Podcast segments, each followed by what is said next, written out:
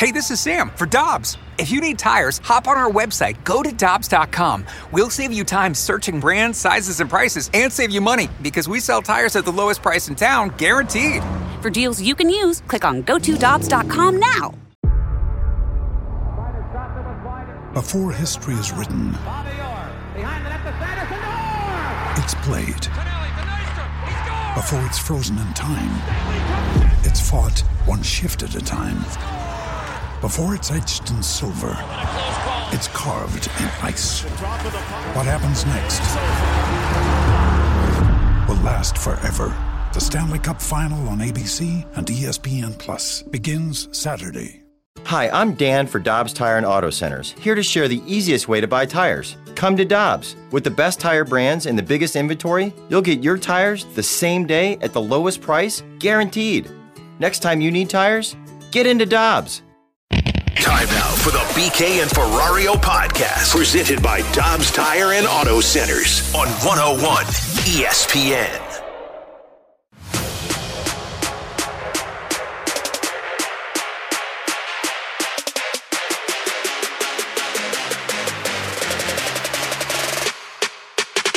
Out high to Nurse. He shoots and scores. Slow, slow start to the first for the St. Louis Blues. And the Edmonton Oilers a 1 0 lead. 13.53 to play in the first period. Tarasenko far side. They go. Schenn shooting. It's on goal. O'Reilly, he scores! Swats at the rebound and it goes in. The captain is on the board with his first goal of the year. McDavid comes out with it to Nugent Hopkins. They score. On the feed from McDavid, Nugent Hopkins flips it over the pad of Binnington.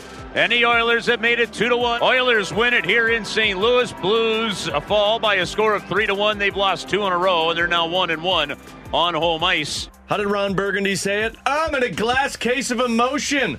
That's how I felt last night in that Blues loss to the Edmonton You were pretty Oilers. antsy last it was night. very antsy. That's what happens when you get games over. They get you really, uh, really going. And the excitement, the anxiety. You know, you want to go 82 and 0, but unfortunately, that's not the case anymore. Our math was wrong. Alongside Tanner Hendrickson, I'm Alex Ferrario, and Alexa Det of Bally Sports Midwest is in with us today. And the perfect time to have Alexa in studio because we've got tons of Blues, we've got tons of Cardinals to get into. Katie Woo's going to be joining us a little bit later, Joe Vitale. So we are with you from 11 to 2 today. And Alexa, let's start with last night's loss, the second straight loss for the St. Louis Blues. Uh, even strength goals have really dried up for this team.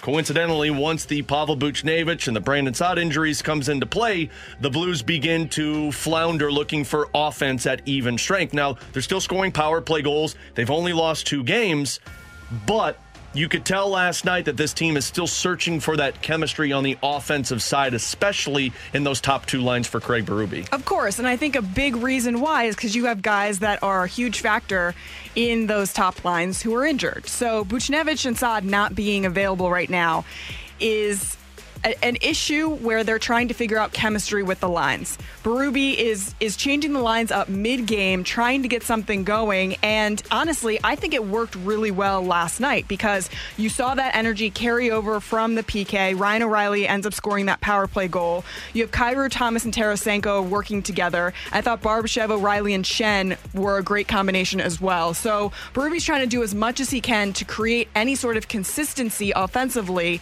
And I think that it's imperative that these guys try and figure it out sooner rather than later. Although I'm not in freak out mode yet. I'm not sending the alarm bells off. It's five games. Also, they had that wonky schedule to begin the Yeah. season. Remember, they didn't even start playing while the rest of the league. It's like being, you know, watching and waiting when you book a vacation at the end of the summer and you watch on Oh, Instagram worst. everyone else go on Oh, vacation Yep. and you're just sitting feeling. at your cubicle and everyone else is like, they're in the Maldives, they're like you know hiking, they're at the beach. It is like working and you're just BK. waiting and waiting and you can't get it out of your mind. And then all of a sudden, okay, now it's our turn. You're like, well, what did I just do all summer? Now I get to go on vacation? Okay, fine. I guess, yeah, I'll go on vacation. Fun. Great. Everyone else is back, and now I'm going freaking on vacation. It's a good comp because that is what it feels like. I mean, you're watching these teams create offense. You're watching the McDavids and the Draisaitls on the opposite side, and you're thinking, what's wrong with this Blues team? And, you know, everyone's talking about the depth of scoring and, oh, that's dried up. I thought this was supposed to be good. And I said this on post game last night. the depth of scoring, it was good last season because you were like 30 games in when you had to call these guys up and you had the Matthew Pecas and the Nathan Walkers coming up and scoring goals. And you're like, whoa, minor league system's pretty darn good for the Blues. The minor league system hadn't played that much. Your team hasn't played that much. It's still trying to figure it out. But I do think the, the main piece of that even strength scoring drought for this team is what Craig Berube said last night, talking about five on five play. You know, there's looks. You know, there's chances. We're getting chances, but uh, you know, sometimes you go through um, spells like this, and you got to just stick with it. I mean, you got to simplify it a little bit more, maybe. And again, I'll, I'll say it again: get on the inside. Like that's where you're going to get your goals. You know, a lot of times. So, I think that um, you know we had a lot of good looks, and we missed the net on a lot of good looks. So that's one area we can you know get better at um, is hitting the net a little bit more, and you know again like creating second and third opportunities around the net a little bit more. Going to the front of the net, Alexa, and if you look at the expected goals that they've had this season so far, it's the middle of the pack in the NHL, and they've played two or three games less than a lot of these teams. The, the, the, the, heat map last night of the shots where they were taken for the Blues, they were around the front of the net, but it was one and duns for this team. And if you're looking for ways to break out of your offense, if you're Ryan O'Reilly, who's only scored one goal on the season, or Jordan Kyrou, or Robert Thomas, rather than finding those fancy shots at five on five, it's just finding ways to go to the front of the net. That's right. It's bodies in front of the net. It's being more aggressive. It's pushing the pace. Ryan O'Reilly said it. They came out in that first period stale last night. Mm-hmm. And Berube echoed it and saying the first period was not great. Listen, you were facing an Oilers team who had played all of their games on home ice. This was their first road game. They came into the building with tons of energy, and the Blues didn't match it in the first period. But I thought their second and third period energy was much better. They were much more physical, much more aggressive, and that's what Berube wants to see. Now, listen, the first time they saw the Oilers on Saturday, they played their first complete game of the season 60 minutes of solid hockey. Yeah. So for you to say they played two strong periods last night and three strong periods on Saturday. Five out of six, I'll take that against a playoff team, especially when you don't have um, Buchnevich and Saad right now. Yeah, well, and that's it. The Winnipeg Jets loss, with the exception of that third period where penalty problems really put you in a bind because you were in the box so much you couldn't create offense, you were in that hockey game 1 nothing. The first period was not good last night but you outshot Edmonton in the second and third period. What was it, 36 to 17? Like They outshot them, they outhit them. They, they did were, everything. I mean, they were better. The, yeah. the, the Corsi rating was in favor of the Blues. That was the element that you looked at and you said, okay, you started to build off of it, but it is finding the back of the net. Here's the other thing, though, Alexa. We can sit here as fans and watch this team and say, stop with the excuses. The offense is bad right now. Yeah, they're never going to score again. Probably not. five, That's how this seems to be. But if you would have told me, Alexa, coming into the season, that, hey, the biggest issue for your team five games in is going to be offense because injuries have kicked in and you're not scoring five on five goals, my response would have been, how's my goaltending and how's my defense? Right. And if you were to tell me that it's been perfect or as good as you can ask it to be, I'd be celebrating right now because my bigger concern was how is Binnington going to be and what does this defense look like? And once again, we saw it last night. Their defense, I think, is going to be really good this season. And Binnington looks like a guy who's going to be in the Vezina conversations. So interesting because also preseason we were talking about at the trade deadline what would be the biggest piece they would add, and everyone across the board was like, "Well, a defender for Mhm. sure." Jacob that defense, Chychrun. that's right. That defense is going to have the holes in it. They're going to, you know, you're going to see other teams exploit this defense and score a ton of goals. That's not the case. So now you have Leddy Parayko, who are going to create amazing chemistry for the entire season together, and Krug and Faulk, Mikkola and Bortuzzo. Uh, these pairings have been so strong for this team. The, the penalty kill, 11 for 11 to start the season. They are a perfect 100% on the PK. Special teams has been excellent. So if the only thing you're looking for is more offense on 5 on 5, that's the easiest thing to fix in hockey. It is the easiest thing to work on in practice to get these guys, you know, consistently being more physical, more aggressive, picking up the pace, you know, really giving it to them. That to me is going to be the biggest difference and the and and the least concerning thing for the Blues. Yeah, I'm not concerned at all really about this team because the defense was I was one of those people that was very skeptical of the defense and the goaltending coming into the season. And in the two games Alexa mentioned that the Blues have won 5 of the 6 period against a playoff team in the Edmonton Oilers. The defense has been really good. Nick Leddy's been awesome against Awesome. the Edmonton Oilers. Colton Parayko has been good. Justin Faulk and Torey Krug looked a little off again, in my opinion, last night. The third pairing was pretty good. So the fact of the matter that the defense has been really good for this team, minus just kind of that jet lag game in Winnipeg at the end of a road trip, the third period just got to them.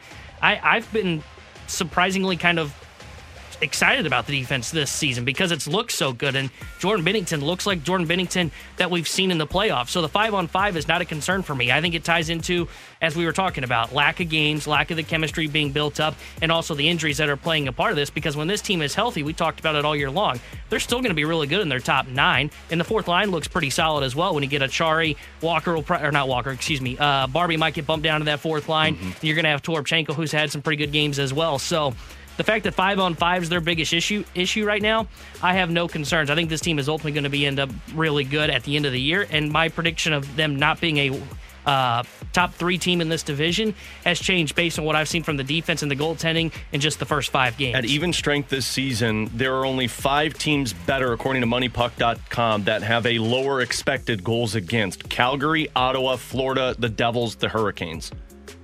They are the second best team in the Western Conference, playing five games, one less than a majority of those teams in expected goals against. And uh, uh, we'll end it on this because I know people hear this and say, oh, you're making excuses. You can see the difference when Pavel Buchnevich is not on the ice for this team. Of course. You can see the difference with Thomas and Tarasenko. You can see the difference on the power play, and you can see the defense as a 200 foot game because he is so impactful of a player. People don't like it. Everyone deals with injuries, but when you take that big of a piece out of your lineup, you're going to struggle offensively. So, again, if there's one area I'm not concerned about, as Alexa said, it's five on five. You'll figure that out. Everything else, it's right where I expected it to be this season, and that is a good thing for the St. Louis Blues. And they got a tough task tonight with the Nashville Predators, a team that is has lost two consecutive games like St. Louis, uh, and a team that is uh, a very physical presence team that's going to hit you an awful lot. So we'll see how the Blues respond to that. Seven o'clock puck drop tonight with Curbs and Joey. Joey and I got your pregame starting at six o'clock here on 101 ESPN. Alongside Alexa Datton, Tanner Hendrickson, and Alex Ferrario. Coming up in 15 minutes, Ben Heisler, our betting guru going into the football week eight. We will have him on to uh, talk a little bit about some of these NFL games. But coming up next, the Cardinals don't seem to be giving off that vibe of we're changing our offseason approach. But is Nolan Arenado kind of forcing their hand? We'll discuss that next year on 101 ESPN. Back to the BK and Ferrario podcast, presented by Dobbs Tire and Auto Centers on 101 ESPN.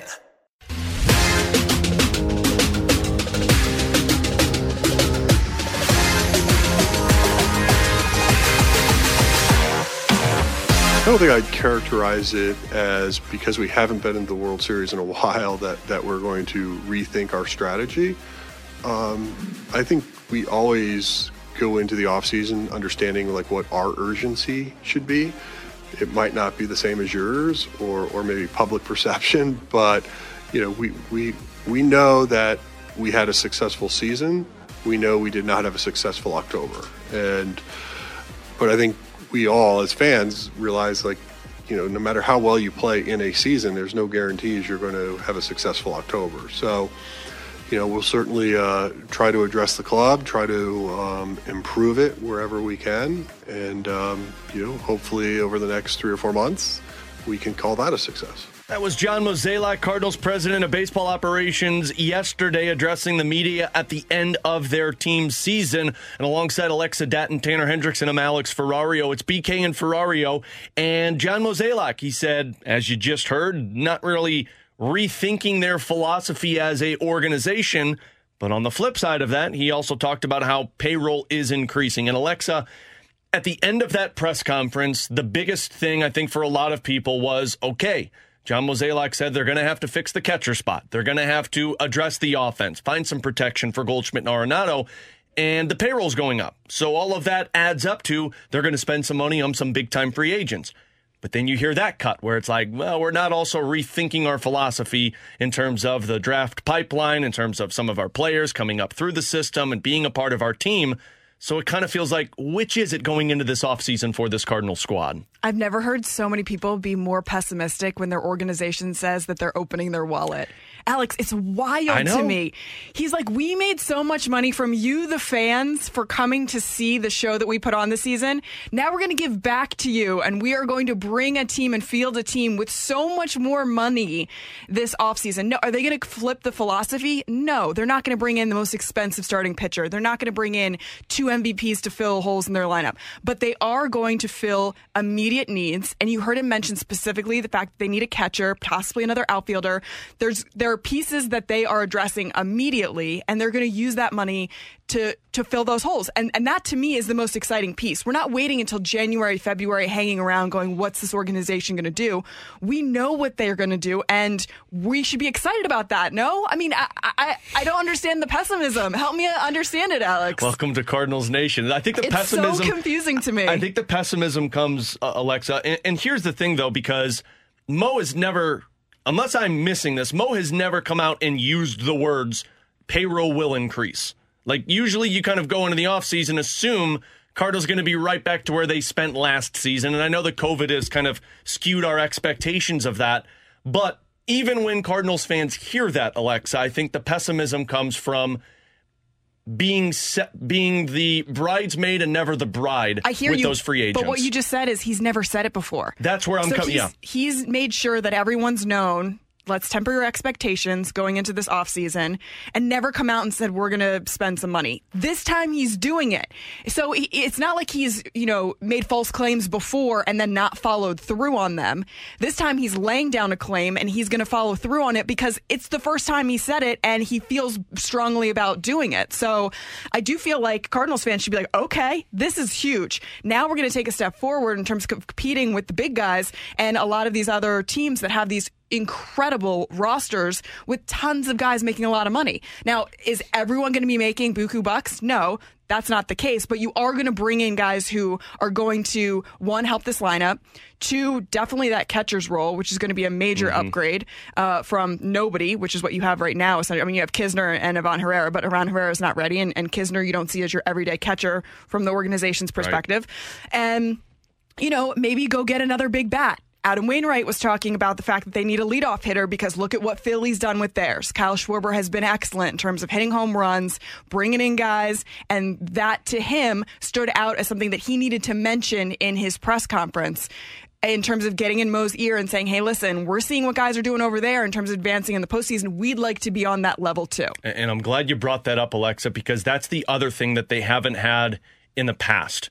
A player kind of forcing John Mozeliak's hand in this circumstance. Because if you missed it, the other thing that Mo said was Nolan Arenado. Now, he talked about how he went to meet with them. He's got five days post World Series to decide if he's going to opt in or opt out of his contract. And there's no restructure of money, according to John Mozeliak. It's either he's going to be back or he's going to opt out and become a free agent. But that's where I think this plays into what Nolan wants this season. This was Adam Wainwright yesterday uh, talking with the media, as Alexa mentioned, of their conversations with Nolan Arenado. Goldie and I have been on him. Hopefully that works out. I think it will. Those guys are. Nolan wants to be here. You know, he wants to win, and he, we give him a great chance to win a World Series every year. Not many teams can say that. We we have a chance every year when we get to spring training to win a World Series. That's true. But I feel like what they have now, Alexa, is Nolan Arenado. And I wasn't in the conversations. Mo didn't give it to us. But I would imagine uh, Nolan's looking at Mo saying, what are we doing to make ourselves more like the Phillies? What are we doing to compete with the Phillies and the Braves and the Dodgers? He was outspoken in the regular season this year saying, I don't want to just get in. I want to win the Central Division. They won the Central Division, but they got bounced in the wild card for the second straight year. I feel like what they have now, on top of Mo saying payroll is going to be increasing, is a player who's saying, How are we making this team closer to a World Series? Which I don't know if he's had that in the past. Must be nice to feel like you hold all the cards, huh? Right. It's a great feeling. Because if he doesn't come back, this is an entire offseason. This is an entirely different offseason for John Mozeliak. Oh yeah, you're you're in a bit of a bind. Oh, yeah. for sure. Okay, so Nolan here holding all the cards because he has the ability to, and he's taking ownership of his position and saying, I've contributed offensively to this team. I'm getting older. I was with the Rockies and wanted to leave, be traded out of there because I wanted to go to a winning organization. I'm now with a winning organization, but we only won my first division title in my entire career this year. Mm-hmm. It's time for us to now take that next step. How are you going to do that? What pieces are you going to put around us? How are you going to support me in this lineup? You know, because those are all questions that you should ask. This is called due diligence. This is how everyone should approach a job interview, especially when you are in the position to be able to say, okay, I, I don't need this job right now. I want this job. So tell me how you're going to make me really want this job and, and really succeed here for the goals that I'm trying to accomplish personally and with this team as a unit. So for me, if, if I'm Nolan, I'm saying like, okay, so show me what catcher you're bringing in, show me what big bat you're going to bring in because the combination of Lars Nootbaar, Tommy Edman, uh, Brendan Donovan, you know, uh, Dylan Carlson. I, I, could go on and on and on with the leadoff Gorman. hitters that they've tried in terms of you know at the top of the of the lineup, Nolan really wants to know if they're going to be uh, guys on base when he steps up because runners on specialty for him, and it helps not only drive his stats up, helps the team win. So he's looking at all of these questions and he wants these answers before making a final decision. I just think it's smart business. That's what it feels like to me. I agree. I, I think it's smart business from Nolan Arenado because I truly believe he's coming back because I there would be a market for Nolan Arenado if he opts out. Like I think the Dodgers would have plenty of interest, any chance to move on from Justin Turner, who's getting older in age, and get Arenado, who's younger and still in the back end of his prime. I, I, think there's a market for him. I don't think there's the contract that he has now that's available for him just because he's an older third baseman, the way market plays out in free agency. But I think he is just playing the cards of, hey, I want to know what's happening and kind of using that as leverage. I agree. That's good business. And I think Nolan Arenado sees uh, kind of what my thought process is on this offseason. If five years down the road we look back on this offseason, it could be the one that the Cardinals can circle and say, this is the one that went had us go from a good team to a really great team because you've got Goldie and Arenado who are on the back end of their prime still with this organization. I mean, hell, Goldie's going to win the MVP this year. Arenado's probably going to finish third. Uh, Maybe and, second and then you kind of have that gap of okay, who else is between there? If Walker and Winn end up becoming the studs that the Cardinals think they are, they're just missing that one other piece. Bring in that third impact, bat this offseason, and you're talking about the potential of having studs like, let's say Contreras is the guy they bring in. You've got studs like Goldie, Arenado, Contreras that are the middle of your lineup that make up the next two to three years. Well, Walker starts to slowly become that impact bat. That way, there's no rush for him to be that guy. And then you're talking about a lineup that if Walker ends up being the stud quicker than you're thinking about, four uh, four big bats in the middle of this lineup. That's what that's what good teams have. They have a solid lineup that is one through six. And you look at guys like I think they're still going to bring in someone like a Brandon Nimmo that can be kind of that lead off top of the order guy that Alexa was talking about. Be up there. You add him into this, you add Contreras into this, and then Walker slowly develops, comes up probably two months into the season, and by the next season of 2023 or 2024, excuse me, he's a stud as well. You're talking about a one through five lineup, and part of that is being built in this offseason with the money to spend. So this is a critical offseason for the Cardinals. I think Nolan Arenado sees that, and I think he just wants to kind of go, well, come on, you, you, know, you're right there. Don't put the toe in the water. Just go in, just go make that big splash. I, was jump ex- in. I was expecting this text from the 636. How demanding can Arenado be? He he went one for nine in the postseason with an error that busted open game one. Uh, he could be that demanding because you take Arenado off of this team, you're trending into Brewers territory where uh, I don't know what we're going to be doing this season because now we got to not only fill the holes that were open, but you got to fill the hole that is third base slash second impact bat on your team. So um, may play into it, may not even have a say in this one, depending on the opt out clause. But from everything you're hearing from Mo saying optimism is there, Adam Wainwright, Paul Goldschmidt,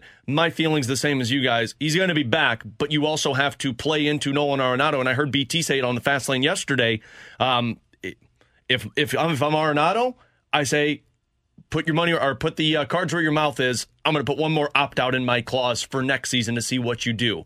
Who knows if Arenado does it, but hey, I want my stars doing that with my team uh, to force them to be competitive rather than just kind of stay the way that they have been. Alexa Dat, Tanner Hendrickson, and Alex Ferrario coming up in 15 minutes. I know the text line's fired up. Send us questions. Air Comfort Service text line 65780. But coming up next, Ben Heisler to talk week, week eight in the NFL here on 101 ESPN.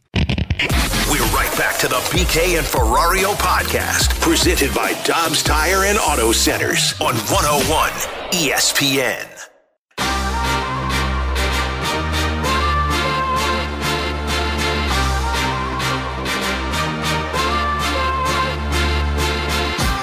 Alongside Alexa Dat of Bally Sports Midwest and Tanner Hendrickson. I'm Alex Ferrario. Coming up in our next segment, we've got questions and answers. So if you've got questions for us, send them over on our Air Comfort Service text line at 65780. We also got Katie Woo joining us at about 115 this afternoon. Joe Vitale from Nashville joining 115, 1215 for Katie Woo, 1 o'clock for Joe Vitale uh, from Nashville to preview tonight's uh, Blues and Predators game, which starts at 7 o'clock, a 6 o'clock pregame here on 101 ESPN. And we're going to be joined by Ben Heisler momentarily, the managing editor over at BetSided, as we get set for week eight of NFL action. And Heis, uh, last week, I didn't really get too excited about a majority of those games, but of course, they uh, showed the entertaining factor of it all. And this week, I'm going into it, and I'm actually pretty pumped up for some of these matchups. Am I going to get the opposite effect again? Are they going to be boring?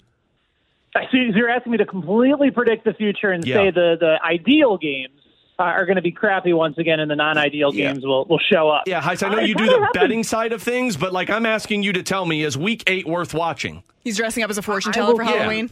Medusa, right? Yes. That's her name. That's not it the Medusa. She's the snake hair person, right? Fortune teller. Yeah. Listen, now, now, all of a sudden, you're you're adding some possibilities to uh, what we might go. I might have to pull an audible at the last minute. The Halloween party that we're planning. Well, I almost, almost said Medea too. And I'm like, on, that's what not are you either. going as? I'm confused. I don't even know at this point anymore. But I, I will say that, that I do think the, the, the slate for this week is going to be relatively compelling. You always seem to get it uh, when it comes to the NFL. I, I think what's actually really interesting is some of the movement that we've seen, like for tonight, uh, this game opened up for uh, Tampa Bay after losing four straight games uh, against the spread. They're now at home against Baltimore. The Ravens have had the lead in every game that they've played, and now there's been a fairly seismic shift towards the Tampa Bay side. A lot of sharps coming in late on the Buccaneers. And you're also seeing kind of the opposite effect with another quarterback who's a back to back MVP in Aaron Rodgers, but it's going the opposite way. We've seen this line move from 10 to Green Bay plus 11. I'm willing to take a stand that the Packers aren't this bad. Uh, I just think it's been just you've kind of seen the worst of the worst, and it's either going to be a, a matchup, I think, where the Packers find some sort of miracle way to win it, that they rally around Aaron Rodgers calling out everybody but himself, uh, or they get blown out by about 50 points. I don't think there's anything in between for this matchup, but I do think there's some value on the board. These Sunday night games, you don't often see these types of blowouts um, when you're having double digit spreads against a team that was still projected to win the division. So I, I do think there's fairly compelling matchups on the board this week, even if the spreads don't necessarily indicate that they're going to be compelling.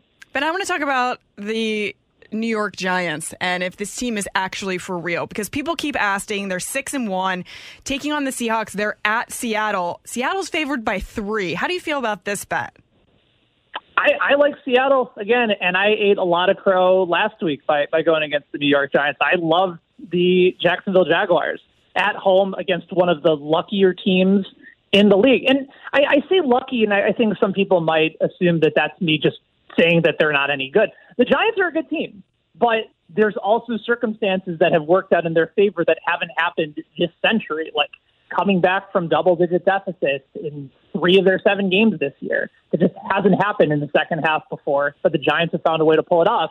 And I also think at some point you credit that to good coaching, consistent play, um, toughness, ability to be able to execute when you need to late in the game. Not every team has that, and the Giants do. But I also think you need to credit some coaching on the Seattle side as well. What we've seen out of Geno Smith for the longest stretch of his career playing this consistently and this well. Uh, the offensive line shoring things up for Kenneth Walker Jr., who, or excuse me, Kenneth Walker the fourth, which by the way, he is averaging a 20 yard run or more less than six times he touches the ball. That's by far and away the best number in the NFL. So he is a threat to take one to the house pretty much every time he touches it. And the Giants have some issues on the defensive side of the ball even though they're starting to play better in games. I, I, I think the three going from uh, New Jersey to the Pacific Northwest after they had to go all the way to Jacksonville the week before.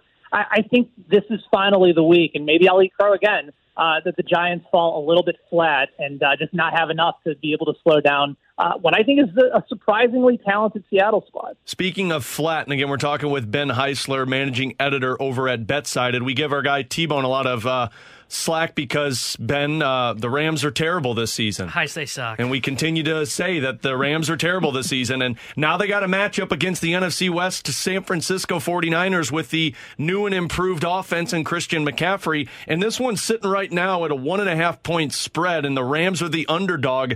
I, I like that. And honestly, I'm a little surprised that it's not higher than that.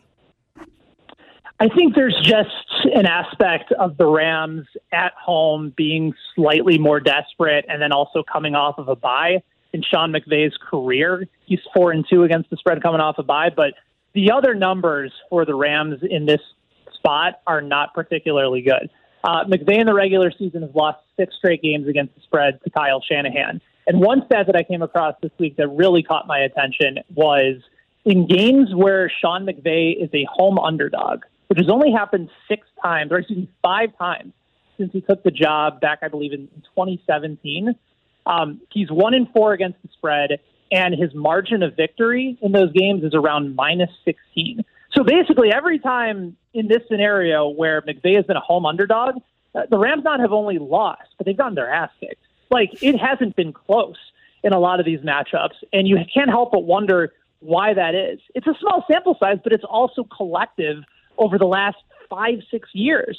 I, I think the 49ers are going to look much better than what we saw from them last week. They were still incorporating some guys that they had just gotten back from injury, Trent Williams being one of them. They still hadn't used Christian McCaffrey uh, in a full opportunity the way that they'll be able to use him this week. And, and the Rams, they're not getting any better. Maybe they're getting a little bit healthier with some rest, but Cam Akers isn't coming back most likely. They're still dealing with injuries to an offensive line that was already shaky to begin the season. I, I just don't have a lot of positive feelings towards this Rams team right now. And the 49ers have gone into LA before, taking care of business, and they've already beaten LA at home this year. Maybe it's a little bit closer than people expect, but I, I don't have a good vibe right now with this LA Rams team. I like the 49ers to cover on the road. Heis, real quick before Alexa asks her question. Uh, so, are you saying there's a potential that the Seattle Seahawks could be better than the Rams by the end of the season? Oh. I think there's a very distinct possibility wow. that the Seattle Seahawks finish with a better record than the LA Rams. Oh, that yeah, is beautiful. Absolutely. That's beautiful. Tanner's shedding some tears yeah, over here. A little bit. Uh, He's gone through really an getting me emotional down roller on a coaster. Thursday. Oh, Ben, I want to talk to, to you about some of our fans out there who have some money burning a hole in their pocket, but they don't want to throw it away, right? So a lot of these lines are pretty close this week. Obviously, uh, some of these matchups are, are tight. What to you would be the surefire bet to stay away from? Something that you're looking at and you're like, nope, absolutely not. Wouldn't touch it with a 10 foot pole.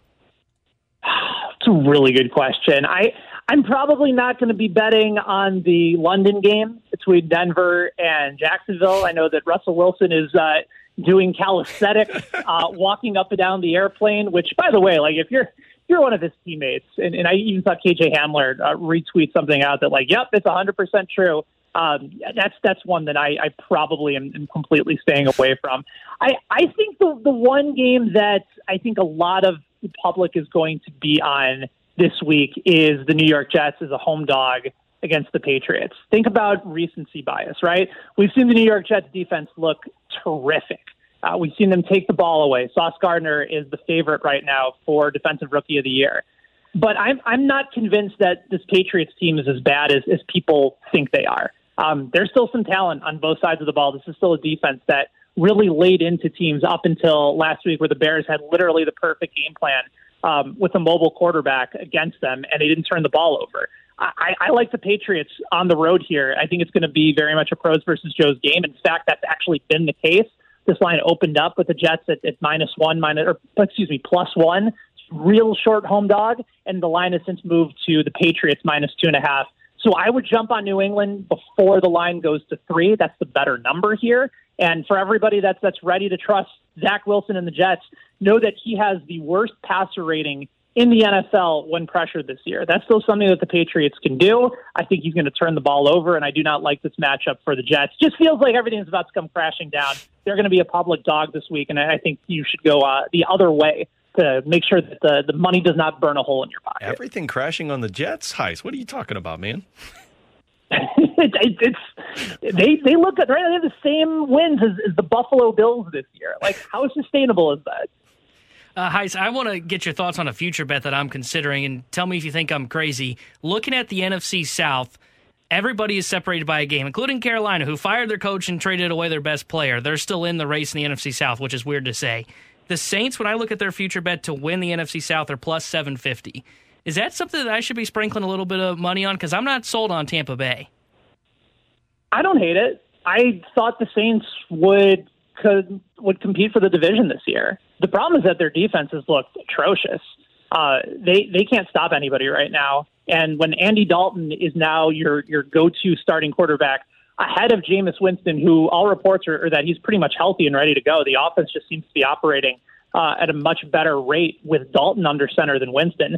That's a bit of a concern for me. Uh, they're still dealing with injuries. They got some on the offensive line. Not sure whether or not Michael Thomas is going to be active for for a bit. Chris Olave is able to come back, look good. Kamara obviously starting to get the ball a little bit more. Everything I think comes down to whether or not this Saints defense, that I think most people projected to be one of the better ones in the NFC, certainly in the NFL, if they're able to start making some more sustained opportunities and making stops and putting pressure on the quarterback. And Cam Jordan starts being a difference maker, and Marshon Lattimore starts to uh, look like that shutdown corner that we all thought he would be. I, don't hate the play at all because right now Tampa Bay looks very, very lost. Uh, odds makers haven't given up on the Bucks yet. They're still top two, top three to win the NFC. But yeah, for for a little bit of money on it, plus seven fifty for a team that does have talent on the roster, uh, certainly there are worse ways to spend your money. Heis, always love getting the chance to talk with you, buddy. Thank you so much for hopping on. Enjoy this weekend slate of games, and we'll talk to you next Thursday. Looking forward to it, guys. Always good to talk to you. There you go. That's Ben Heisler, a managing editor at BetSided. You could follow him on Twitter at Benny Heis. Alexa Datt, Tanner Hendrickson, Alex Ferrario with you. Coming up at 15 minutes, are the Cardinals really going to be in on this shortstop market. But coming up next, you've got questions. Send them to us. Air Comfort Service text line 65780. We'll give you answers next year on 101 ESPN. We're right back to the BK and Ferrario podcast, presented by Dobbs Tire and Auto Centers on 101 ESPN. You've got questions. We may have the answers. Maybe text now to 65780. It's BK and Ferrario's questions and answers on 101 ESPN. Service text line 65780. You send us questions, we'll give you answer questions, we'll give you answers. Apparently I can't talk today, which is wonderful for the rest of this show and uh, Blues pregame tonight. It's Thursday. It's okay. Thursday. We're almost there, Alexa. Alexa Datt, Tanner Hendrickson, I'm Alex Ferrario. Send us questions in. Let's start with this one from the 314. Guys, due to arbitration, payroll will go up. It doesn't mean that they're going to spend money on new players. What are the chances that you all believe they actually will get a high end player? I'm stupid. They're talking Cardinals. High end is tough to define. Do you mean a superstar? They're not bringing in Aaron Judge. Carlos Correa is not coming to the Yeah, like Lou. let's eliminate Judge Correa Let's and say- Turner. Let's say what a star. Maybe not that superstar. Superstar might be out of their payroll, but star. I because I like is Xander Bogaerts a superstar? I don't think so. I think he's would more say of a that superstar. star. He's a star. What about like a Tim Anderson? He's a star. He's a star. Hey, he's a, he he's didn't a he say he was better than Babe megastar.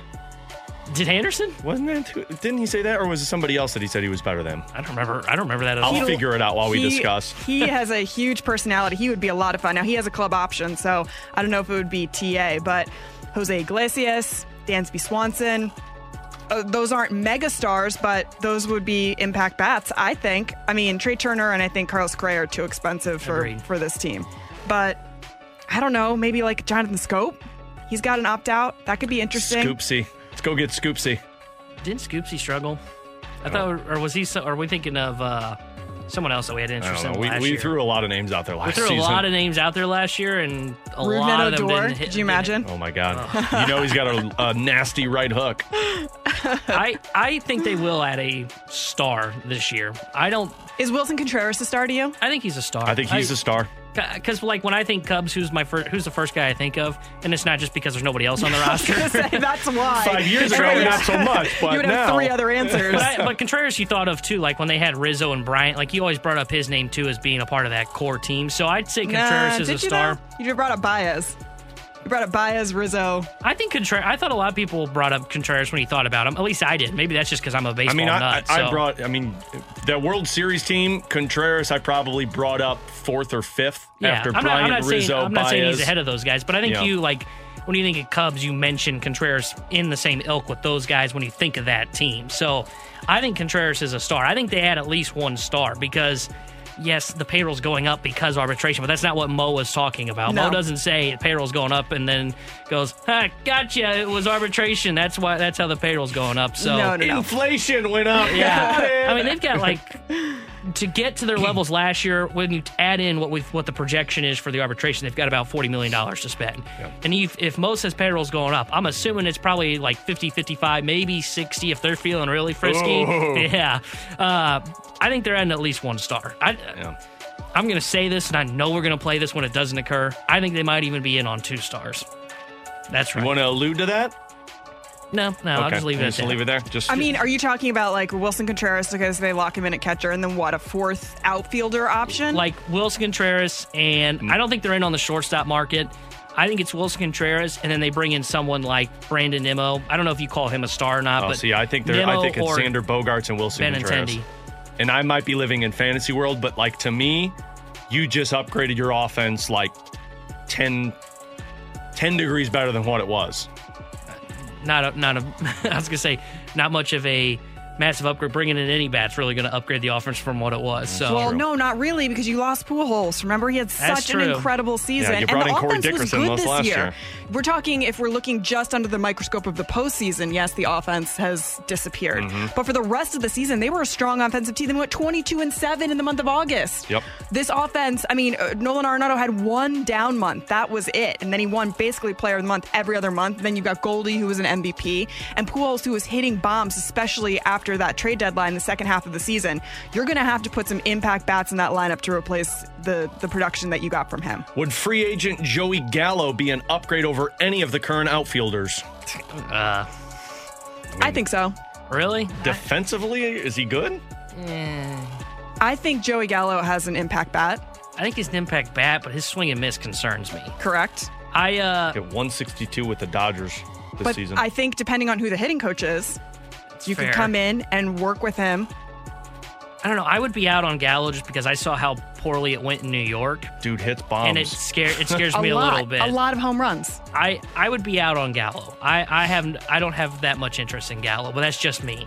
What if I told you Joey Gallo would be, man, I sound like an ESPN 30 for 30 right now. What if I told you he was the platoon option with Dylan Carlson? Can Gallo play center though?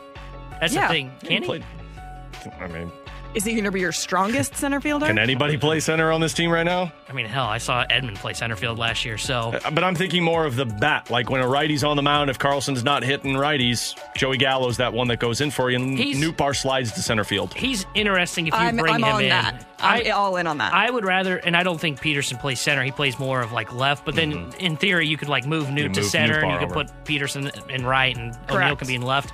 I would have more interest if you're looking for a platoon bat for Carlson and Joc Pederson than I would Joey Gallo. I'll, I will just because I think he's more of a complete player. I will die on this hill, especially with the platoon option with Dylan Carlson, Michael Conforto.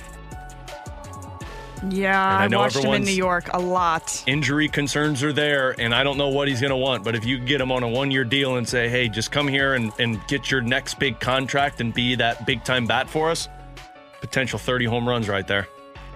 Lefty. But the downside is really low. Well, the downside is Tyler O'Neill 2.0, where he's hurt and he's not playing. yeah, that's tough. Okay, I'm not so out on much then. Conforto, too. Uh, coming up in 15 minutes, we'll. Uh, Maybe I'm just a buzzkill. You are a buzzkill. Come on, man. We're Run gonna talk. back. we're gonna talk to Katie Woo and see who she thinks the Cardinals could be in on. But coming up next, could they possibly be in on this shortstop market? And if it's not that, who's protecting Arenado and Goldschmidt? We'll touch on that next year on 101 ESPN.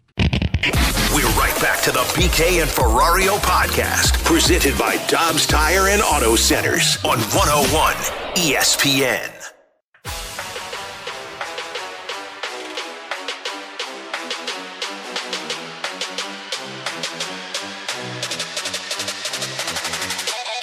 I think right now is we understand that there there are options out there. Um, how we decide to to deploy our resources is still something that we're, we're working through, and you know having players like Tommy Edman definitely give you flexibility because we know they can he can play other positions, but.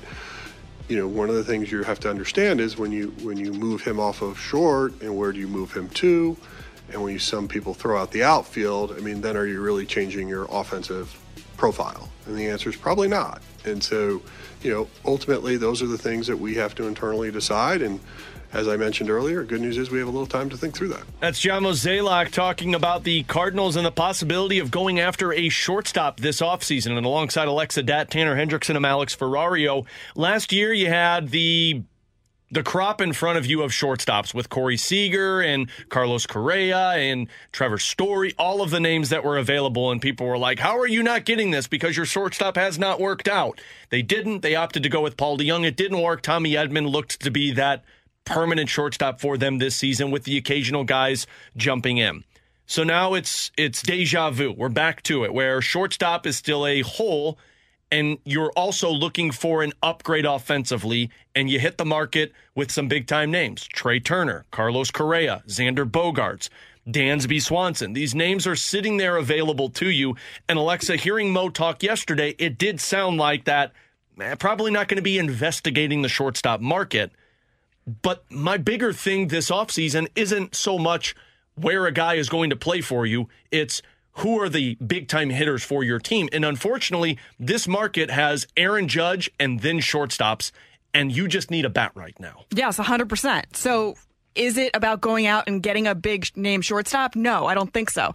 Tommy Edman's, that role, Brendan Donovan, your second baseman, and then you've got to figure out your DH situation. I don't know that Juan Yepez platoons at DH. I don't think that makes sense because splits aren't as as you would think for a platoon guy. But then you've got Nolan Gorman fitting in that situation at some capacity. I think it's about getting the bat first and then figuring out the rest later. That makes the most sense to me. Also, if you're going to add offense at the catcher position, then it takes a little bit less pressure off of having to go get the impact bat to be in your lineup because Contreras is going to contribute offensively in a big way. So for me, I think that those are several things to look at, but it's not going to be a big splash in terms of a shortstop coming in, in my opinion, I think. Yeah, I'm with you, and this is the whole reason that I don't think they're going to do it. I want to play this clip from Mo. This was Mo when uh, asked about making sure trying to avoid to block opportunities for some of their top prospects. And shocker, shocker, he mentioned Masyn Winn. I think you know right now we have a lot of talent coming with Walker, Winn, to name a few. And so I got to be very careful on what we do this offseason in terms of, you know, making sure we still create opportunity. But, you know, we're not there yet. We have still time to discuss and how we want to think about redeploying our resources. And, uh, you know, as we start to explore both free agency and trade markets, we'll have a better idea what that looks like in the Here, near future. Here's the thing with that, though, and this is just me. I've heard this excuse before oh, we got this guy coming and he plays this spot. We don't want to block him here. And then that guy gets up here, he plays that spot, and he's not what they were hoping for, and you missed out on the opportunities in front of you. If there's one thing that Ollie did so well this season, it was utilize players not for the position that they're supposed to play, but for who plays because their bat is hot. Tommy Edman moving to shortstop, Brendan Donovan playing second base, Gorman playing second base. You're putting guys in the outfield position. Juan Yepez is not an outfielder, he's a DH for them, but they put him out there because his bat was hot for me, I look at this and say, yes, Masyn Winn is probably the shortstop of your future, but I'm not expecting Masyn Winn to be a part of this offense next season. I'm thinking he's probably two years away. Jordan Walker is probably going to be a part of this team this season, but I can't rely on that bat to be the third big bat that Albert Pujols was this year. So if the shortstops are there, see, I'm with Alexa. Wilson Contreras is, is at the top of my list because it kills two birds with one stone. But if Xander Bogaerts is sitting there and I can afford it, and I can get a guy who is going to give me a 300 batting average pretty much every season, and you know he's getting on base, he's got the pop, and he for some reason plays shortstop, I'll figure that out because Masyn Winn's got an arm. Maybe he can play second. Maybe he can play a corner outfield spot. I need bats in my lineup so that those young guys can come up and not expect to be hitting in the four or five hole. I also wouldn't hate the opportunity to maybe sign like a JD Martinez, a guy who you know studies analytics like another other it would fit in well I've ever seen in my life. I mean, he lives on that iPad and in those numbers. Bring him into DH, and then you solidify that role, and then figure out in terms of defensive positioning the rest of the guys from there. But in terms of shoring up that lineup offensively in the postseason, especially when it comes to it, because when you look at the Phillies, I mean, with Schwarber and Harper and you know Castellanos, and you go down the list, those are all big boppers, right? Mm-hmm. And you need that in the postseason. So you got to bring in another guy who can just crush home runs. You have to. And I'm glad you brought up the Phillies because what did the Phillies say this offseason? I mean, they basically signed two DHs. Go get me the World Series. Kyle Schwarber, typically a DH if Harper wasn't dealing with the injuries he had this year. Let's be honest, Schwarber's not playing left field for them right now.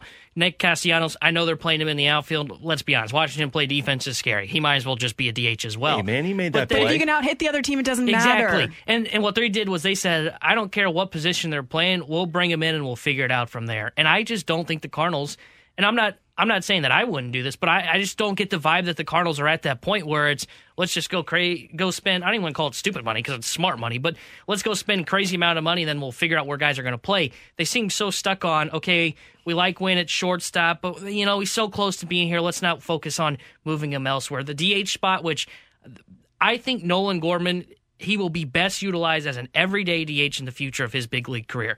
The Cardinals keep pushing that he is going to be a second baseman and also get spots at DH. Watching Gorman play second base, I get it. He's young. He can still work on it, but I'm not sure he's ever going to get to that point where he's a great defender at second base.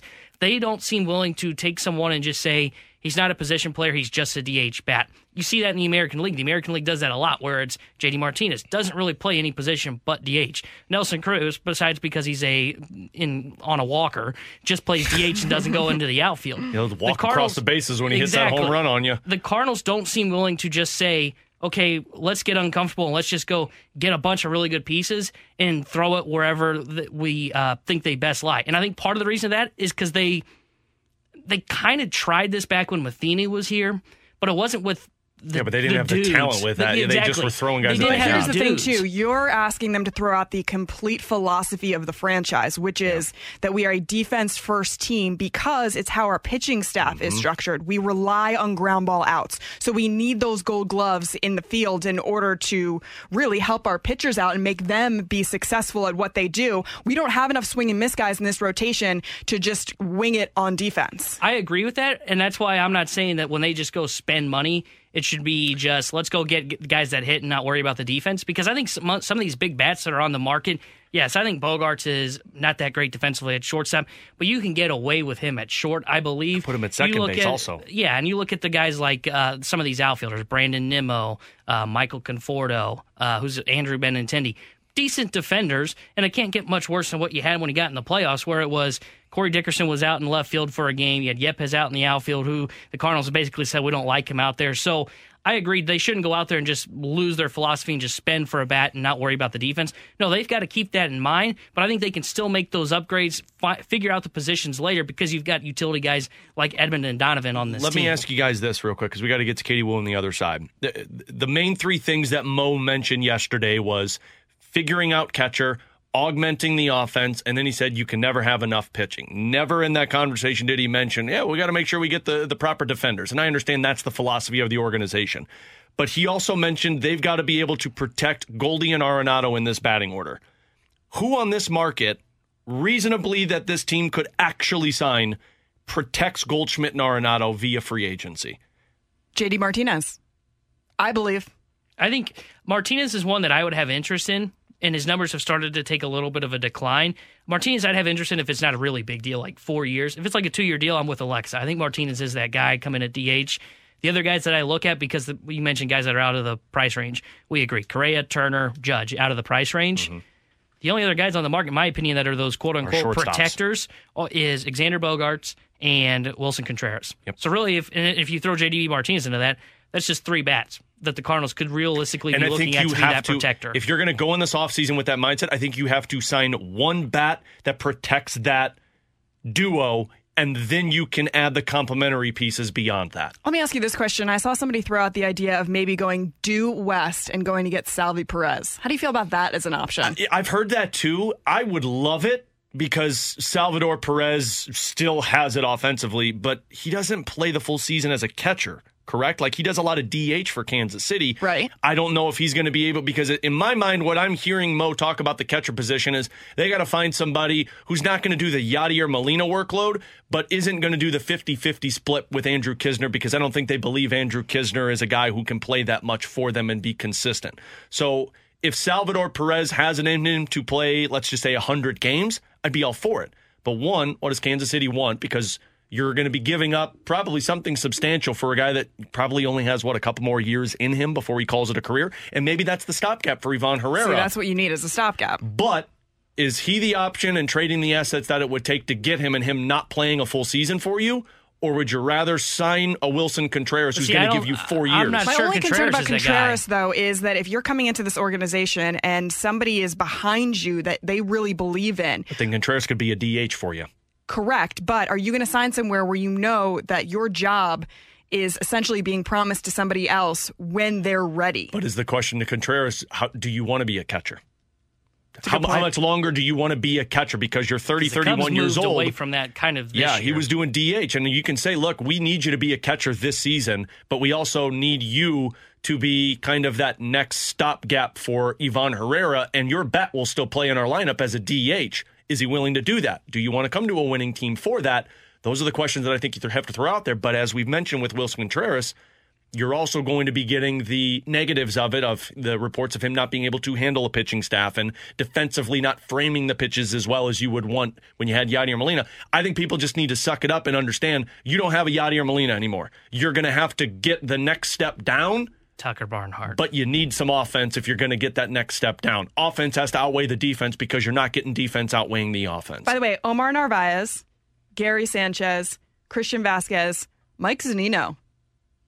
Interesting options. Not the offense that you're looking for, like But you would get the from. Contra- solid, Contreras. solid bats. Yeah. But you would get some solid bats and you would get great defense. If you're not getting the bat, then you're going to have to find the bat elsewhere. And that's where you go back to. You're going into the shortstop, or you're going to find the outfielder. Where are you going with that? So, again, it's really interesting of how this goes. Let's ask Katie Woo all about this because she was at the press conference yesterday. Our Cardinals insider here on 101 ESPN and for The Athletic joins us next. We're right back to the BK and Ferrario podcast, presented by Dobbs Tire and Auto Centers on 101 ESPN.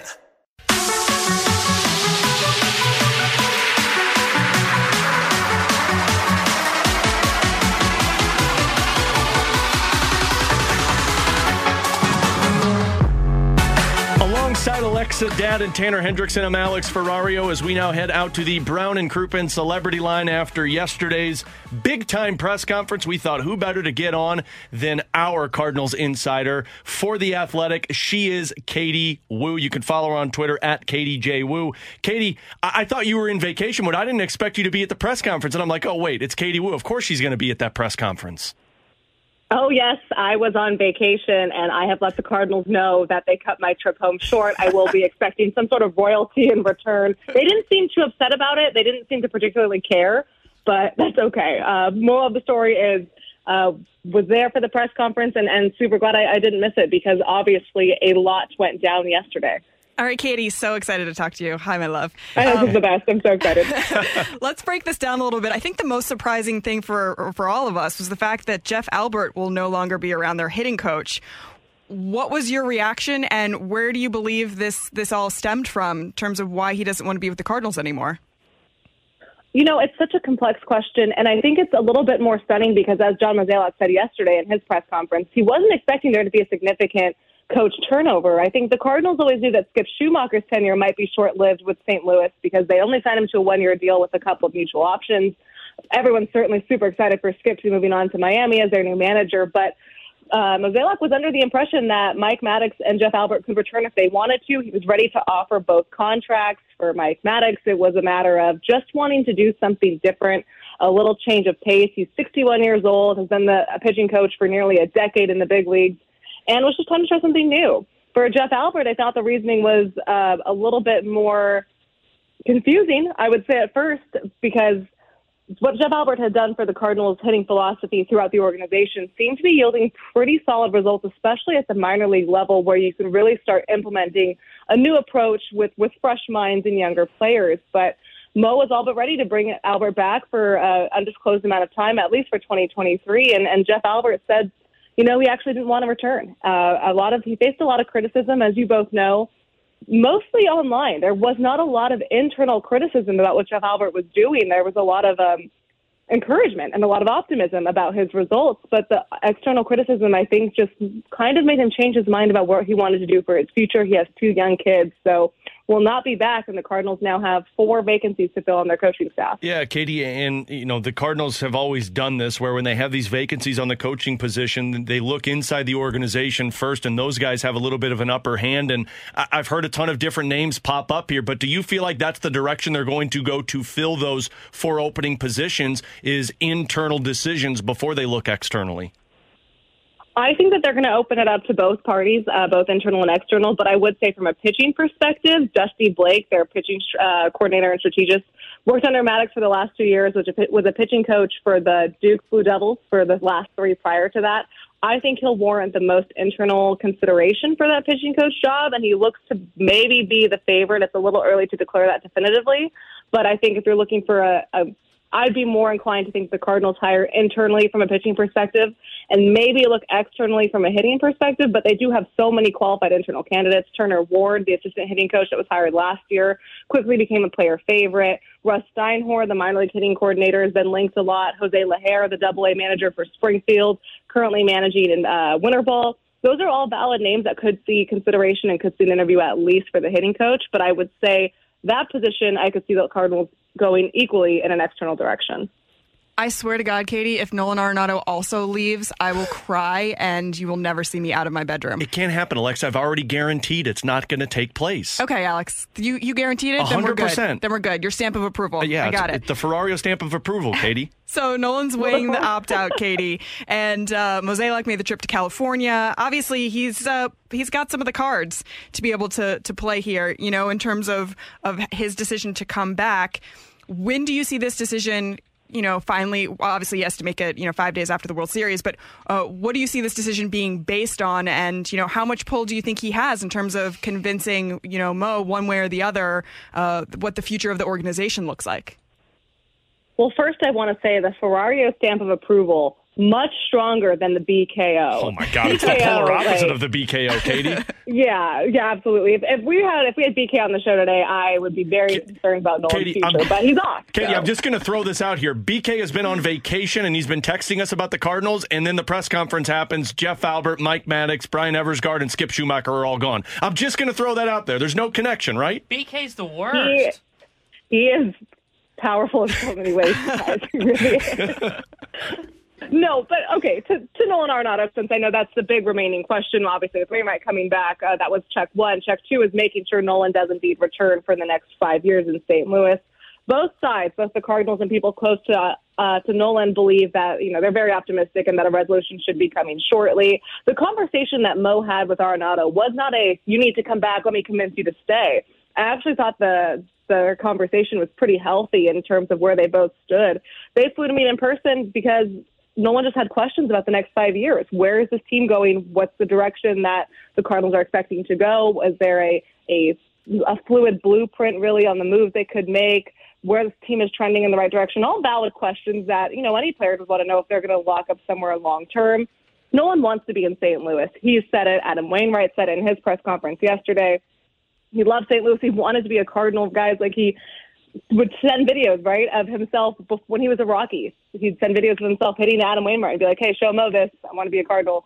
I would be shocked. So would multiple people in the uh, throughout the organization if he did not return to St. Louis. I think it's just a matter of making sure everyone is on the same page before they make it official. Yeah, Katie, and again, we're talking with Katie Woo, the uh, Cardinals insider for the Athletic, with us here on BK and Ferrario or Brown and Crouppen Celebrity Line. Katie, that was the biggest thing I think that stuck out to me. Of course, Cardinals fans hear John Mozeliak say payroll will increase, and they think, "Oh, good, Aaron Judge is going to be a Cardinal this season." But when he said that, and then when it tied into Arenado and talking with him about opting in for this contract for the remainder of his time time, part of me wondered if this was Nolan Arenado playing the game of, look, I want to be here. As you mentioned, I want to see where this team goes. Do you think that sway sways John Mozeliak's hand of going into the offseason and saying, we got to find more offense to protect Arenado and Goldschmidt? Absolutely. And I think even Adam Wainwright was pleading his case in his own way as well in his press conference. Look, it's no question. We see what's successful in the postseason and what's not. You have dominant starting pitching and you have guys that can leave the yard, guys with significant pop. Cardinals had that. Unfortunately, they uh, they had about three, and two went very cold in the wild card series. I won't bring that up anymore. We're past that. We're on a 2023. Yeah, come on. We've um, watched it. We have. We have. Have we? But. Uh, with uh, Adam on his press conference yesterday, he was listing all of the things that he, and he, it was really funny. He goes, "Is Mo on this call?" And we confirmed that he was on the Zoom call. And he goes, "Okay." And then went into all of these things. He was not so subtly hinting on what he would like to see the Cardinals improve, and an offense is certainly there. So with the payroll set to increase, I mean, the Cardinals had a very successful year at the gate in 2022. We'll go ahead and refer to that as the Albert Pujols effect and future references but they're in a, a, position to spend significantly. And I don't think it's in the way that we've heard them spend before, you know, incrementally, conservatively. They get solid upgrades, but nothing blockbuster. And I'm not going to go out here and say they're going to go sign all these free agents, bringing Jacob DeGrom and, and Carlos Correa and all of that. I'm not saying that, but I do think that they're in a significant position to spend and upgrade their offense, but from a catching perspective, and then their lineup and getting a couple more power bats. And I think Nolan would like to hear where that where they stand in there as well. So, with that being said, Katie, and on the offensive side, we brought up all these names like Aaron Judge, Trea Turner to us. It just seems unrealistic.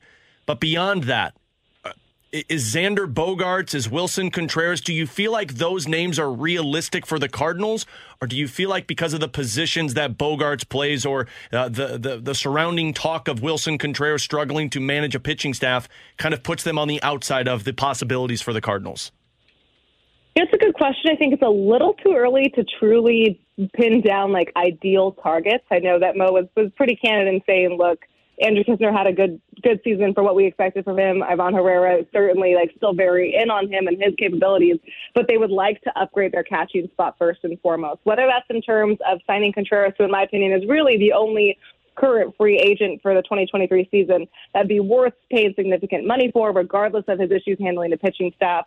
Um, but that that could be a play. They could also look to trade. They certainly have the depth in their farm system to do so. I'm not quite sure what names are realistic yet. I think it just depends on one once they guarantee Arenado coming back, then they can focus to that. But I think the Cardinals' next prerogative is to establish what exactly they're looking from the catching role. What's that going to cost? Is it worth more to trade? And if, of course, if they do end up trading for a catcher, it would open them up to the ability to spend more money in other spots whether that is another bat, whether they do decide to pursue the shortstop market or any other way they look to upgrade their team for 2023. But one thing that Mo did make clear is those upgrades have to come and they have to be better than seasons prior. Katie, I might be looking way too far into the future. It's something that I do uh, constantly. My therapist tells me to stop. But, but we're going to examine that here because this is a, a, perfect example of it. Because you have the starting staff, right, who uh, you feel confident in going into the year. But then the only two guys that you have locked down are Dakota Hudson and Steven Matz beyond next year. Obviously, Adam Wainwright retiring. And then a lot of these guys either uh, have options or free agents and, and things like that. So for you, what does that do for this pitching staff in terms of how Is going to organize it going forward, uh, not only for next year, but then it, next offseason and maybe at the trade deadline as well. Yeah, that's huge, Alexa. I'm glad you brought it up because yes, for the first time in a very long time, let's let's give some some recognition to the Cardinals. They have five legitimate starters for November. Usually we get to opening day and they don't have that. So I would like to acknowledge the front office for have, locking down five starters. I do not think this is the rotation that they debut with on opening day, although it certainly would be a better rotation than what we saw to open the season in 2021 and 2022. Now, you're right. After 2023, you lose four of those guys, whether they're up for free agency for the first time. Miles Mikolas' contract is expiring. Both Jack Flaherty and Jordan Montgomery will be done with their arbitration years. And of course, Adam Wainwright will be retiring. Now, I think that brings incentive because you then are counting in the same spot that you've been in seasons prior and where you desperately need a bundle of assortment options for starting pitching. So I do think the Cardinals will continue to look at that market. And I'm not sure if they go out and they get a top tier ace. Of course, obviously, no one's going to argue with that if they do. Um, but I don't think that this is the rotation that they open up with I, in 2023. I would like to see them bring back Jose Quintana. I think he did a wonderful job for them in the last two months of the season. However, the way that he pitched that way could guarantee him for more than a one year deal. So we'll see. He could get a better deal, multi years, more money from other organizations. Um, but John Mozeliak certainly said, and this is something he knows well, you can never have too much pitching. So I would imagine that the Cardinals continue to be aggressive on that front as well. Just as a follow up to that, Katie, do you feel like that they might still be in the market for a top end starting pitcher, maybe via trade if that becomes available to, to them in the offseason? I would think so. I think through the Cardinals, you have to explore all options. I mean, this is a team where you can't argue their regular season success. They are consistently one of the four or five teams that has a legitimate shot to not just get to the postseason, but make a deep run in the postseason every single year. But their postseason success, as we all know, has been very limited in the past four or five years. So I think when you're looking at 2023 and you realistically know, okay, Paul Goldschmidt's prime window is closing. Nolan Arenado's prime window is closing. You want to win for Adam Wainwright. You want to win because it's been a while since the Cardinals were a legitimate postseason threat. Well, as we said earlier, you guys, the best way to do it, you look at teams, the teams that are playing right now in the World Series, Phillies and Houston. Look at their pitching staff. They got a top tier, inarguable, bona fide ace, and I think the Cardinals will benefit from it. Definitely looking at it. And like I said, who is really going to be upset if they do end up signing or trading for one? Katie, just to bring this all back around, in terms of Oli Marmol as a rookie manager this year, obviously worked really closely. We know how well he communicates with Skip Schumaker and Jeff Albert and Mike Maddux. How do you see this affecting Oli going forward with bringing in basically a whole new slew of guys and then also having to, you know, manage the expectations of the fan base and the uh, wishes of the front office and also any new players that they were to bring in potentially in the offseason um, with also just being in your second year as a big league manager? Yeah, I mean, Oli Marmol has not had an easy path. No. What, one whole, what he's done 12 months as a manager, he's had to deal with a lot. But Alexi you know this about him. Very even keeled guy. Nothing really riles him up too much. Of course, his bomb with Skip Schumaker, that will be missed. Skip really did so much for this organization in his one year here. I think that's a bigger loss than people maybe realize. Maybe it's because he's so beloved in St. Louis that people are just genuinely happy for him in his new role. I know I am genuinely happy to see him as a Marlins manager, but he will be missed. I think um, the best way to look at it, and this is what Mo kind of referred to in his press conference, is it's just an opportunity to maybe identify things that they were missing in the staff that they were not previously aware of. It's an opportunity to bring in new voices and different perspectives, something that Oli Marmol is really open to. He loves to have these kind of open conversations and different perspectives and learn new things. So you can go into it as two ways, right? You can look at it as a, as a burden, as, oh no, we have all of a sudden four coaching spots to fill and – nothing about the season has been normal, or it can be an opportunity to say, hey, let's have some new conversations. What can we do differently? What can we do that we're not thinking of that can make this organization better? I mean, the Cardinals are a very they're a very uh, esteemed place. They're in a very esteemed organization to work. People want to work for the Cardinals because of their long-term success. So I think I don't think there'll be a problem filling those positions. I think it's just a matter of making sure they make the right decision. Katie, incredible stuff as always. If you didn't see Katie's work yet up on the Athletic talking yesterday from the press conference and Adam Wainwright's media availability, go check it out. You can follow her on Twitter at Katie J Woo. Katie, we'll stop bothering you. Go back to vacation mode, uh, and we will talk to you once the hot stove heats up. I love you, Katie. Oh, you guys are the best. And last thing, Polo Ascencio went to the Harry Styles concert last night. Uh, Cardinals radio broadcaster for their Spanish station does a great job. But rumor has it he's still in bed. So, Polo, it is time to get up. Yeah. Wake get up, Polo. Let's Harry, go. Harry has that effect on you, I'm assuming. Polo told us that you are the only person that will get him out of bed to get him out to a social function, Katie. So you might have to go knock on his door and wake him up and buy him some brunch. I powerful. We know this, guys. Totally See you. Katie. Totally kidding. Have a great one. There you go. Katie J. Woo on Twitter. Katie Woo, always love catching up with her. Coming up in 15 minutes, we've got the junk drawer. But coming up next, are the Blues worried about Jordan Kyrou? Are you worried about Jordan Kyrou? We'll discuss next here on 101 ESPN. We're right back to the BK and Ferrario podcast, presented by Dobbs Tire and Auto Centers on 101 ESPN.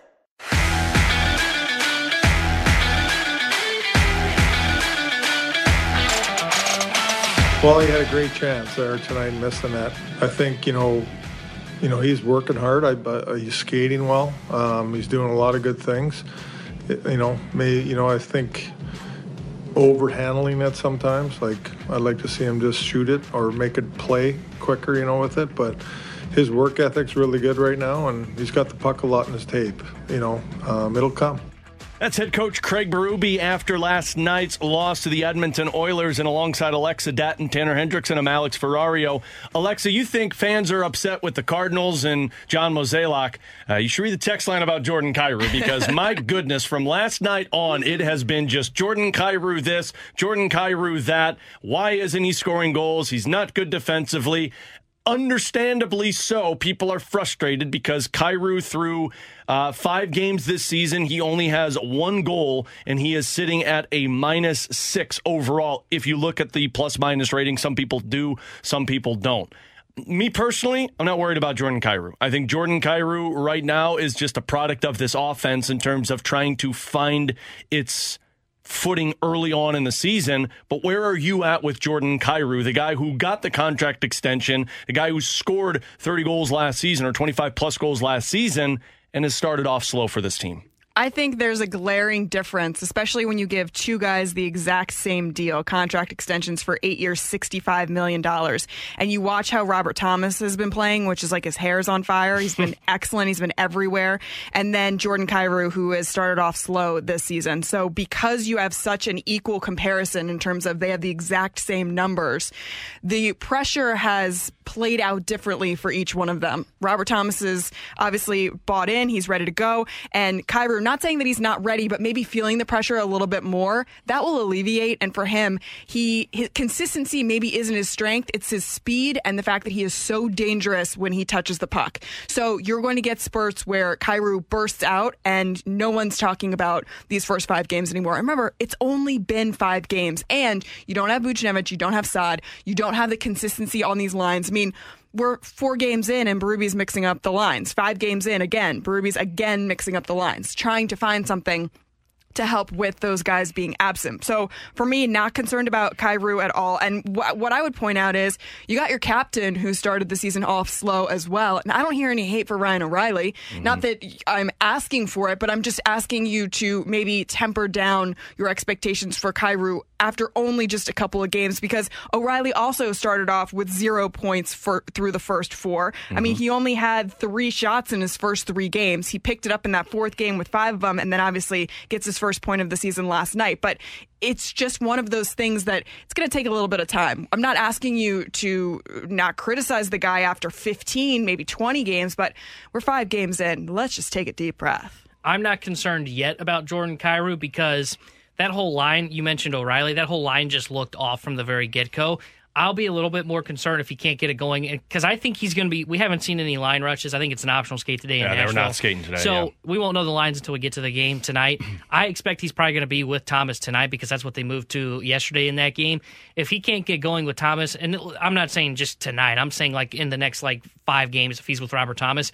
If he can't get going, then then I'm going to start to raise a little bit of the alarm bells because I agree. Robert Thomas is one of those streaky players, but with the contract that he was given, I was the Blues were banking on him not being as streaky as he was last season. And he's one of those guys to the point of Ryan O'Reilly where he's not going to be able to make up his lack of offense by playing shutdown defense like Ryan O'Reilly is. So right now, I'm not concerned.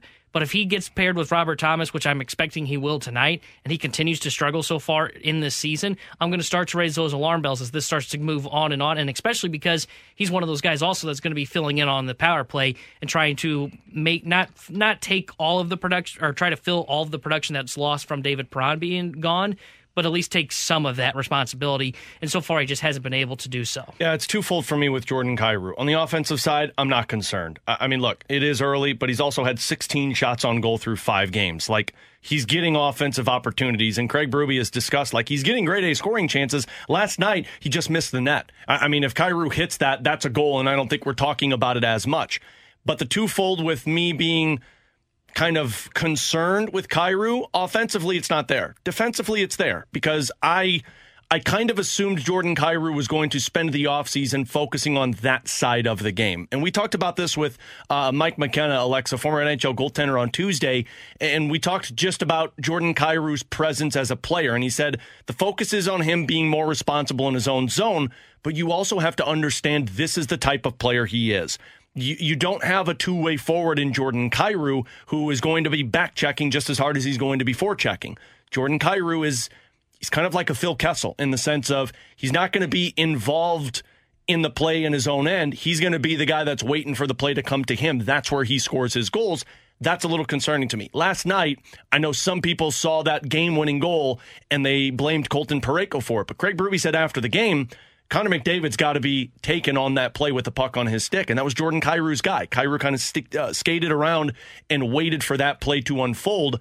That's where my concern comes into play. But in all reality, once health comes back to the Blues, I would not be surprised if they try a line that is Buchnevich, Thomas, and Kyrou together and move Tarasenko up with Ryan O'Reilly because now you've got more similar styles on the ice of Thomas and Kyrou, who like to play that pond hockey style that can create some highlight reel goals and you've got the responsibility with Pavel Buchnevich, and you move Vladdy up with Ryan O'Reilly, who plays that style of keeps the puck on his stick and looks for the goal scorer. We saw the game how it started last night with Buchnevich, O'Reilly, and Kyrou, and then Schenn, Thomas, Tarasenko. It just wasn't working for them in the first period for whatever reason. But then as soon as Berube decides to switch up the lines, you see a little bit more consistency, you see more aggressiveness. I think the pace of play overall just uh, increased in the Blues' favor. So uh, was is kind of trying to do exactly what we're all asking, which is to get Kyrou going, and he's going to find that spot. He just hasn't found it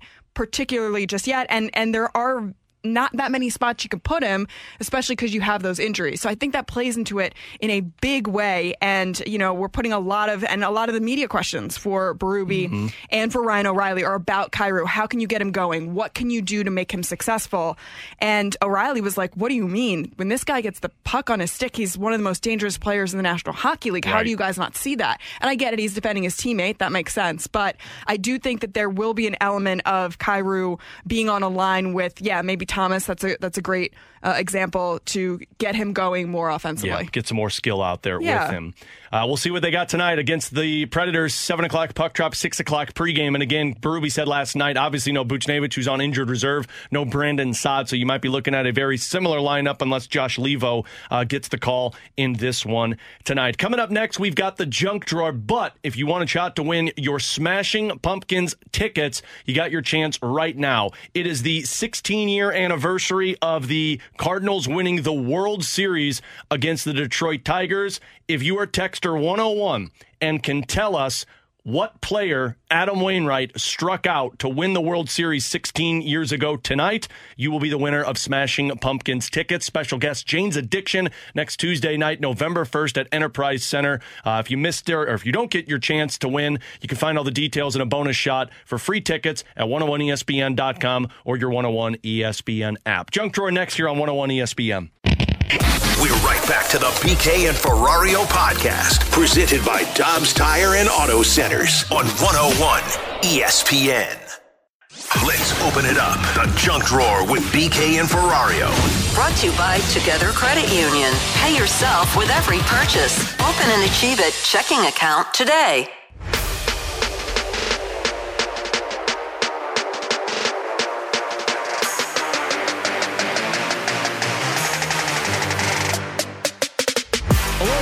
Alexa Datton, Tanner Hendrickson, I'm Alex Ferrario. Coming up in 15 minutes, we've got, believe it or not, it's Tanner's favorite day of the Oh, week. yeah. Alexa, you'll find out why in just a bit. So send us your scenario, 65780.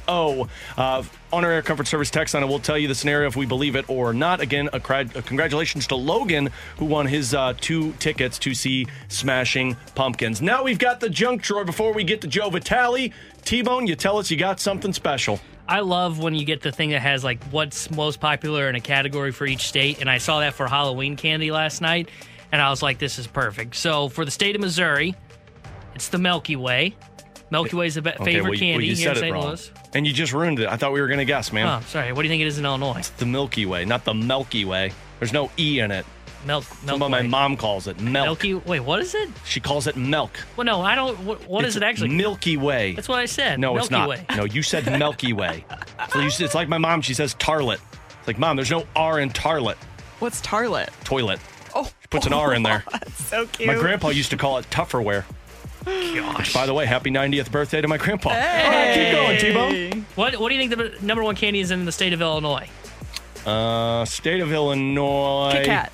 Yeah, I was I was gonna say Kit Kat too. It is Alexa. a Kit Kat. Look at you mm. go, And Alexa. I guess that makes Kit sense Kat. because I'm from Delicious. I was born in Illinois, and Kit Kat's my favorite candy bar. So I guess that makes sense. I was will born be in Missouri Buried with Kit Kats and salt and vinegar chips. It's my dying meal. It's my favorite food. Alexa, it's amazing. Alexa, you and I might be on the same page there because salt and vinegar chips, Excellent. The goats, Yep. Kit Kats, the goats, Delicious. and then Skittles up there with Kit Kats. I will for say me. this: I have follow up questions about what the hell happens at trick or treat in Iowa.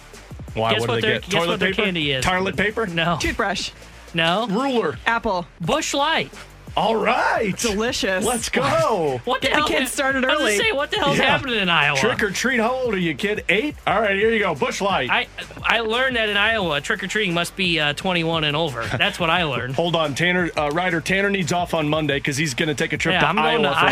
Halloween. I got a buddy that lives in Iowa that works at a radio All station. right, so, so, so let's get some of the obnoxious candy in here. What are the, what are the states with the obnoxious? Like, who likes candy corn? Oh, Too many, No, probably. I was saying- because that's the state of serial killers. So the states that like candy corn: Idaho, Nevada. Okay. Nevada, Nevada. Uh, It's actually mm, Nevada. I think that's New Mexico. Michigan is likes candy think- corn. Well, you know, I don't know uh, the you states have all a that map well. of the United Alabama- States behind you, man, at your I house. I don't ever look at it. what you got it for then? Uh, Contact your geography teacher. Alabama, Alabama likes candy corn as well. Those are the ones that like candy corn. There's only like four.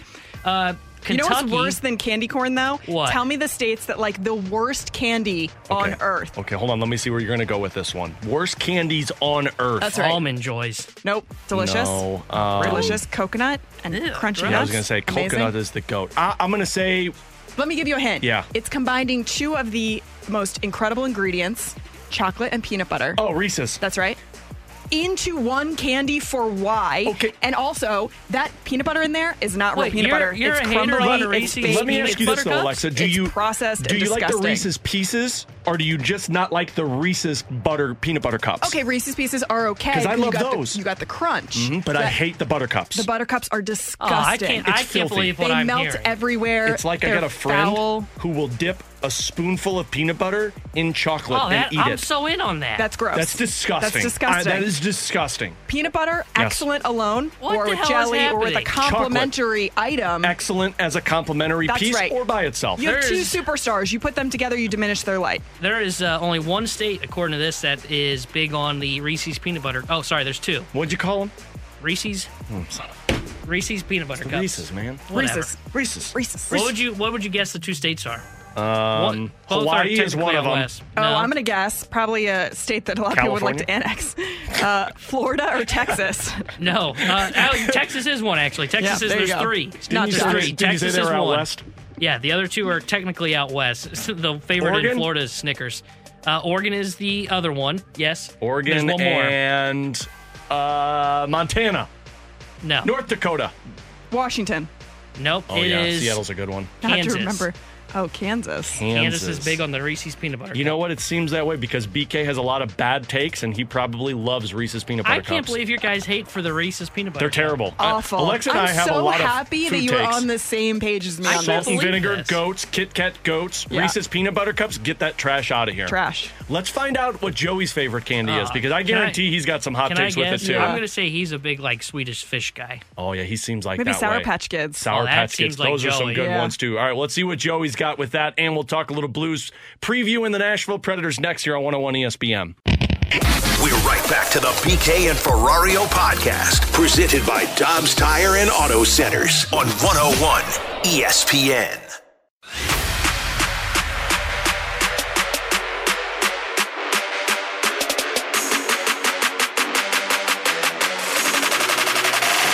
Count that, that big bang. Alongside Alexa Datton, Tanner Hendrickson, I'm Alex Ferrario. We've got Believe It or Not coming up in our next segment. Send us scenarios and we'll tell you if we will believe them or if we won't. But now we've got our favorite time of the week. It is time to catch up with the Joe Vitale out in Nashville as we head to the Brown and Crouppen Celebrity Line. Joey V, how's Nashville? Joey, Joey, Joey. Hey, hey, hey, boys and girls! It's it's going really well. Went on a nice walk. Uh, beautiful day here in Nashville. Uh, sun's out. Went went to the Gulch area and got a smoothie, and and I'm just kind of getting prepped for the game tonight. But it's been a it's been a wonderful day so far. So, Joey, I want to throw a scenario out there for you because Alexa and I are on the same wavelength, and Tanner's over here with just terrible candy takes. Um, Alexa and I are both on the same page that Reese's Reese's peanut butter cups are disgusting, but the Reese's Pieces bites are fantastic. Where stands you? Jeez, I, I'm gonna hang up the phone. I just can't. That's This what I'm is like the saying, second Joey. week. This is the second in a row. Alexa has kind of really, really put me in a sour. I really spot. get under your skin, man. I love it. I I, love it. I, uh, I don't even know how to respond to something so asinine. I, I don't know. It's just, it, it's amazing. The PCs are for the birds, and the cups are for the men. I'm telling you, the, the cups is where it's at. The peanut butter and the chocolate cups. You can eat it a hundred million ways. Put it in the freezer, fridge, poke a hole through it with your finger, just munch it in one bite. Um, Reese's peanut butter cups to me are, are the they are the, the king honcho. They are the the main the main squeeze of all candy across the board. Anyone who wants to argue that, especially putting pieces ahead of that, uh, you're just not my friend. I'm sorry, you're not my friend anymore. I'm not poking my finger through anything, so I don't know what you're talking about, dude. He's over here playing with this candy. I'm just trying Yeah, to eat it. what are you I you got a refined palate. I don't need chocolate come and peanut butter being mixed dude. together, man. Everyone at some point has eaten a Reese's peanut butter cup with just poking her finger right through it. You know what I mean? And then you wear it like a ring and you twirl it around. You kind of, I don't know. Maybe it was just me. Joe, you played with your food a lot, didn't you? I did. I played it a lot. I actually brought a huge bag of candy to the. Uh, I, I coached the 2012 Knights uh, over there with Jamal Mayers and Matt Lashoff, and we had practice out in Pacific the other day. And I, I filled up a whole bag of candy. We had a bunch of competitive games, and I had the cups and the Twix, and then just different kinds of candy. And for every competition or for every game we played, the winner would get you know a piece of candy. So I'd you know throw it out to the kids, and and finally at the end of the day, you know it's kind of funny. I forgot about the goalies. This kid named Grant Simmons, who I've had for two years. Grant's a great kid. He goes, "Hey, coach, what about the goalies?" I said, "Oh, here's a tootsie roll," and, and it's like a little mini tootsie roll. He goes, "What the hell is that?" I go, "It's a tootsie roll. No one made you be a goalie. Go and get out of here. Get mad at your dad." no one made you be a goalie. Jeez, That's see the puck. fantastic. Forget about it. Uh, we're talking with Joe Vitale here, who uh, does not like our candy takes. But Joe, let's talk some hockey as the Blues prepare for this Nashville Predators team. And we talked about it a little bit ago. Jordan Kyrou. I, I think so many people are talking about Kyrou because he's only got one goal on the season and he's struggling on the defensive side. But where we all seem to come out on this is the one thing Jordan Kyrou is doing is he's getting scoring chances. It's just not going into the back of the net.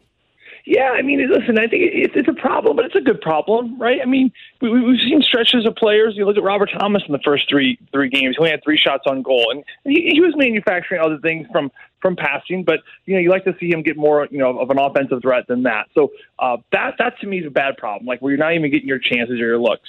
You know, for Jordan Kyrou, he he's not only getting chances, he's getting really good grade A chances. I mean, a couple backdoor tap ins if they just go his way. Maybe he's got three or four goals on the year. Uh, but Hellebuyck played great in Winnipeg. I think Kyrou could have had two or three there. You know, you go back to the Edmonton game. I think he could have had two or three there as well. Craig Berube does not seem worried about Jordan Kyrou's progression. Um, not one bit at all. I think this is a kid uh, that when he catches fire, it's going to snowball in such a massive way. It's just going to start, you know, coming in waves, the points and the goals and the assists. Uh, it's just about kind of cracking that and just kind of getting into the rhythm. I mean, players right now this time of year, they're dealing with this stuff. Ryan O'Reilly gets his first goal last night. Roman Josi, uh, the captain for the Predators, who we're going to see tonight, he's struggling on the year. I think he had a point in his first game over there in Prague, but that he's been silent ever since. I think at minus eight or minus ten on the year. So, you know, good players sometimes start out a little bit slow, uh, but I do think Jordan Kyrou his is just so much talent and so much ability where when he catches it, it's going to be good. I mean, his speed alone and his ability to shoot through traffic um, is just something that uh, has been there all season long so far. It's just not quite going in. So I think you keep at it, you keep at it. Maybe a different chemistry with a different line here tonight might spark that, whether that be with Robert Thomas and Tarasenko. That's certainly how the, the way the game finished last night. And maybe Craig Berube goes right back to that tonight starting in Nashville. Yeah, Joey, let's talk a little bit more about that because Berube had Barbashev, O'Reilly, Kyrou to start, Schenn, Thomas Tarasenko, and then you got Kyrou moving down to that Thomas Tarasenko line. And for Berube, it ended up working out really well. He felt like, you know, they came out with more energy, more physicality, and having those guys play together, you know, really changed Kyrou's maybe, uh, you know, uh, outlook on the game and, and was able to go out there and, and produce more. Uh, maybe didn't hit the, the the stat sheet as much as you would have liked, but uh, you saw more out of him in terms of you know bodies up front and and just you know guys being more aggressive. So uh, for you, what do you see going forward in terms of the lines that Berube's going to put out there without Buchnevich and Saad? Well, yeah, I think Alexa. I think it's, it's, it's a fair question, and I think that we're going to see him start tonight the way he finished off last night. And to me, the, the top the top six are going for the most part. I mean, you look at you look at O'Reilly, you look at Barbashev, and then he moved Braden Schenn up to that role instead of Jordan Kyrou. Uh, and then on the bottom one there is is Thomas Tarasenko, and then Kyrou. So uh, a lot of speed, a lot of talent, a lot of offensive ability on that Thomas line, and then you just have three very dependable older guys, veteran guys on that O'Reilly line. You know, and, and for the most part, you look at coaches and how they put lines together, and it's different for every team. It's different for every individual. But they they tend to always try to find balance, right? I mean, that that's the way we started, right? So you have O'Reilly, you know, dependable 200 foot guy. You have Brandon Saad, who's you know up and down winger, makes great decisions, high hockey IQ, proven champion on the left. And on the right, you have the speedster, the creative guy like Jordan Kyrou. That's the way they started, right? That's the balance, right? You got a little skill, you got great speed, you got high hockey IQ, and you got 200 foot players on on that line. But sometimes it just it, it just doesn't work, right? You know, I, I use the analogy sometimes when my wife and I were walking our, our five kids to school. Uh, we live in Kirkwood. We live like four blocks from school. Um, we got kids from from 11 to 1 right? And we're walking down the sidewalk in Kirkwood, and and everyone's in different speeds. My 11 year old wants to take off, and my my six year old he's looking at the birds and the bees of the sky and the flowers and picking stuff, and uh, his heads are all over the place, right? And then my one year old's crying. He he doesn't want to he doesn't want to be in the stroller. He wants to walk, and he has to walk slowly with him. So it's like my point is everyone's on different speeds, everyone's different lengths. So I think the way this is kind of configured now with these lines. You know, was Kyrou getting ahead of things too much where O'Reilly couldn't keep up? Possibly. You know, was was was you know, let's just say a Braden Schenn. Was he not on the same wavelength, or we, was he not in the same kind of webbing area of of that offensive zone time with with Tarasenko and Thomas? So I think now Craig Berube's kind of instead of having that balance where you got speed on every line, let's put three guys that are kind of like on the same the kind of same same wavelength, I guess, uh, same speed with Schenn, uh, of course, and then O'Reilly and Barbashev, and then on, on the same token, the faster group with the Thomas and Kyrou, and of course Tarasenko with his great shot on that side too. So, you know, again, it's not traditionally how you build lines, but at the same time, you know, uh, this coach is looking to find some sort of chemistry very quickly with this group because, you know, the one stat, the one stat that really stands out, which is a bit alarming, is you have to go back to Braden Schenn's goal versus the Seattle Kraken in that first period. That was the last time a forward had scored a five on five goal. And so it's been it's been a little while, 230 plus minutes of ice time, five on five, where Ford has not scored a five on five goal. So he's got to find something. They got to start manufacturing something starting tonight. Joe, a couple more minutes with Joe Vitale, who's with us on the Brown and Crouppen Celebrity Line. Joe, this just popped up as you were talking about that. Do you feel like some of the slow starts for not just the Blues, but other teams, like you mentioned, Roman Josi's going through this. Do you feel like some of that is the ramifications of the preseason? Not so much to where there's so many games, but because there's so little games that the guys actually get to play with players that they're going to see on the ice in actual NHL level style. I mean, it's possible. I mean, you know, I, I remember when I was in the league, it was it was much different. You played four or five games. The first two were kind of for they call them the, the camp guys, the junior guys, the, you know, whatever. But in those last three, you you were pretty much close to a full lineup, and and the league has gotten so far away from that, and coaches have gotten away from having that full group in those last couple of games, especially. And the main reason is because they don't want to see anyone get hurt. And I get that, but now you look at the same token, where if you're kind of starting with your team, you know that last preseason game heading into your first, maybe that's not quite enough time. You know that's that's certainly one of the areas I think maybe. Uh, but I think you know to be fair, I mean you're, you're missing Brandon Saad and Pavel Buchnevich. Yeah. Maybe this is a different looking team without those two guys. And and not to not to pick favorites, but I think especially Pavel Buchnevich. I mean, he, he's one of those guys that he's so quiet and he's kind of just does his own thing, but he does it really well. And he's one of those people you, you don't really miss until he's gone. And I think right now this Blues team is really missing his ability to um, pick up the energy in the locker room, uh, to be a threat on the offensive side of things. Um, his 200 foot game is incredible, right next to Ryan O'Reilly, maybe the best on the team. So you, you're missing a couple of good guys on your top six. And what happens is, or at least what's happened to me in the last couple of games, uh, and you guys saw this last night. What, when you when you get down early in a game, or you get down in a game at all, or you're a tie game like we saw in Winnipeg for a long time there, or you know Edmonton Oilers take a one nothing lead, you can't chase the game and expect to also roll four lines the way Craig Berube wants to. I mean, I talked to Tyler Pitlick on the plane last night. You know, he was a bit discouraged. He was a bit bummed how his first game went. He would he would have loved to get more involved. He told me he just couldn't get on the forecheck. It just timing was off, and just couldn't get in the rhythm of the game. And to me, the biggest reason why is because when you're chasing the game, you got to be playing your top six. You got to be playing three lines. You got to roll them over because you're chasing. You need a goal. But if the Blues can start getting back to that uh, that that area where they they start the game quick and they get off to a lead early, then Craig Berube and any coach for that league or for that matter in the league, they they feel better about rolling four and getting that third line going um, and getting that fourth line going, getting good matchups out there. But but instead of chasing the game, you're protecting the lead, which I think this this team when you're running four lines is at its best. But unfortunately for this team, where the last two games they find themselves chasing, and then the third and fourth lines maybe are not getting involved as much as they hope for.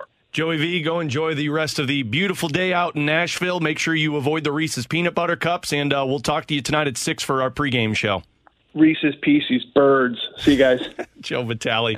Always love getting to talk uh, life with Joey V. And the one thing I want to mention, uh, Alexa, that he talked about Pavel Buchnevich there, uh, and I know it's a short sample size because it's only been one game that he played, but uh, according to Natural Stat Trick, that one game where he played 16 minutes for the Blues, he created three rebound scoring chances and had two high danger scoring chances of the line that he was a part of. So you might not think that losing him is that big of a deal and teams should overcome injuries.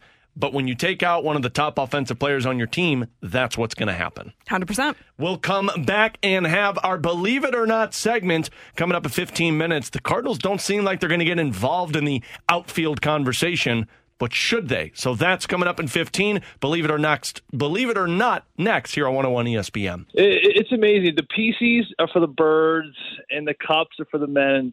We're right back to the BK and Ferrario podcast, presented by Dobbs Tire and Auto Centers on 101 ESPN. Look at what's happened to me. I can't believe it myself. Suddenly I'm up You're solo on this one today, buddy. Voice is every- cracking. everybody singing with me. Uh, its voice is cracking. My voice ain't that strong, too. We're going to find out. Believe it or not, I'm walking on air. I never thought I could feel so free. Flying away on a wind in a Oh, T-Bone hitting the note. Man, I love Thursdays. He does love Thursdays, Alexa. You do. These I mean, his that was an excellent performance. These are Thank his you, thank days. you. Buy tickets to that concert. When are we giving those away?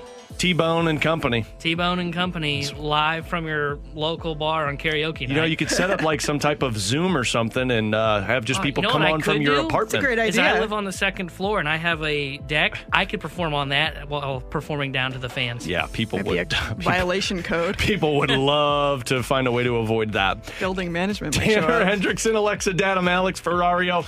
It is time for Believe It or Not. So you send us a scenario. We will tell you if we believe it or if we don't believe it. Let's start with this from the 618. Believe it or not, the Cardinals will trade for either Mike Trout Not. or Shane Bieber this offseason.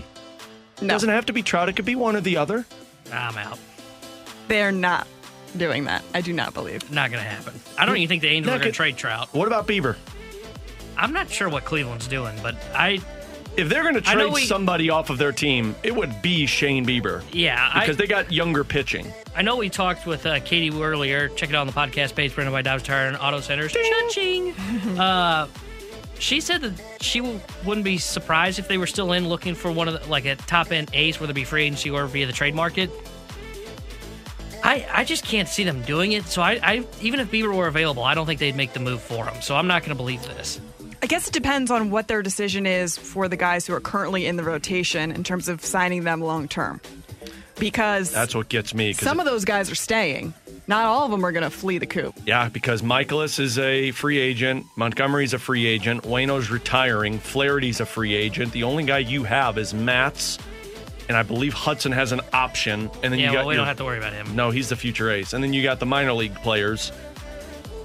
I, I mean, you would imagine they're going to assign one of Mikolas or Montgomery because otherwise you have nothing in your rotation next season. And go look at the free agent market. Next year, it is not very sexy in terms of names available to be in your rotation. I actually might not. I'm, Shane Bieber was impressive to me in the postseason. I think I'd I love it. Shane Bieber. I'm just not I- sure the Cardinals do it. They That's got the the only pieces reason to but do if it. all that money comes off the books next year, and you know he's your ace, and you could probably lock Oh, him I'm, up. I'm talking this offseason. Next year, I wouldn't be shocked if they tried that kind of move for Shane Bieber. Wouldn't you try and get him this season? Promise, so I you're just not don't in know where you're putting competition him next in. year with all the free agents. I just don't know how you. I don't know how you put him in there because like, and You'd I know have to most trade said one of the looking- guys off of your rotation. But I, we've been through this. Who wants? You're not selling Jack Flaherty low because Jack Flaherty's potentially an ace when healthy. Who wants Miles Mikolas on an expiring deal? And he's an older player, so I don't think you get what you would hope to get if you were to move Miles him. Mikolas is your best pitcher right now, by the way. Mm-hmm. And Jordan Montgomery, they really like him, so they're not dealing him. So I mean, of those three, and then Stephen Matz has got uh, what is it, three more years at thirty three million dollars, and like based on his injury history that happened this past season, I can't see you being able to trade him. So, let's do this. It's already then. locked up. Believe it or not, believe it or not, the Cardinals could.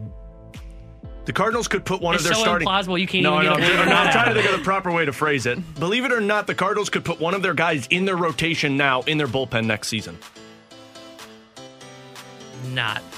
Because the only guys that would come to mind that could be bullpen pitchers I- for well, you here's the would thing be is, in theory, they could. Waino or but I don't think they will. Like I don't think No. Matz Matz didn't sign up to go be a bullpen. and arm. Waino's And- not doing it because he wants those wins. And you're not paying Matz eleven million dollars to come out of your bullpen. Correct. Hey man, So- I'm just trying to paint a picture right now. Hey, you don't have to yell at Picasso I- for giving hey, you art. I like your picture, but I just took my red paint and put a big ol' X Yeah, on it. Well, so you're not invited back into my art gallery anymore. Believe it or not, the problem for the Blues isn't just St. Louis; it's around the National Hockey League.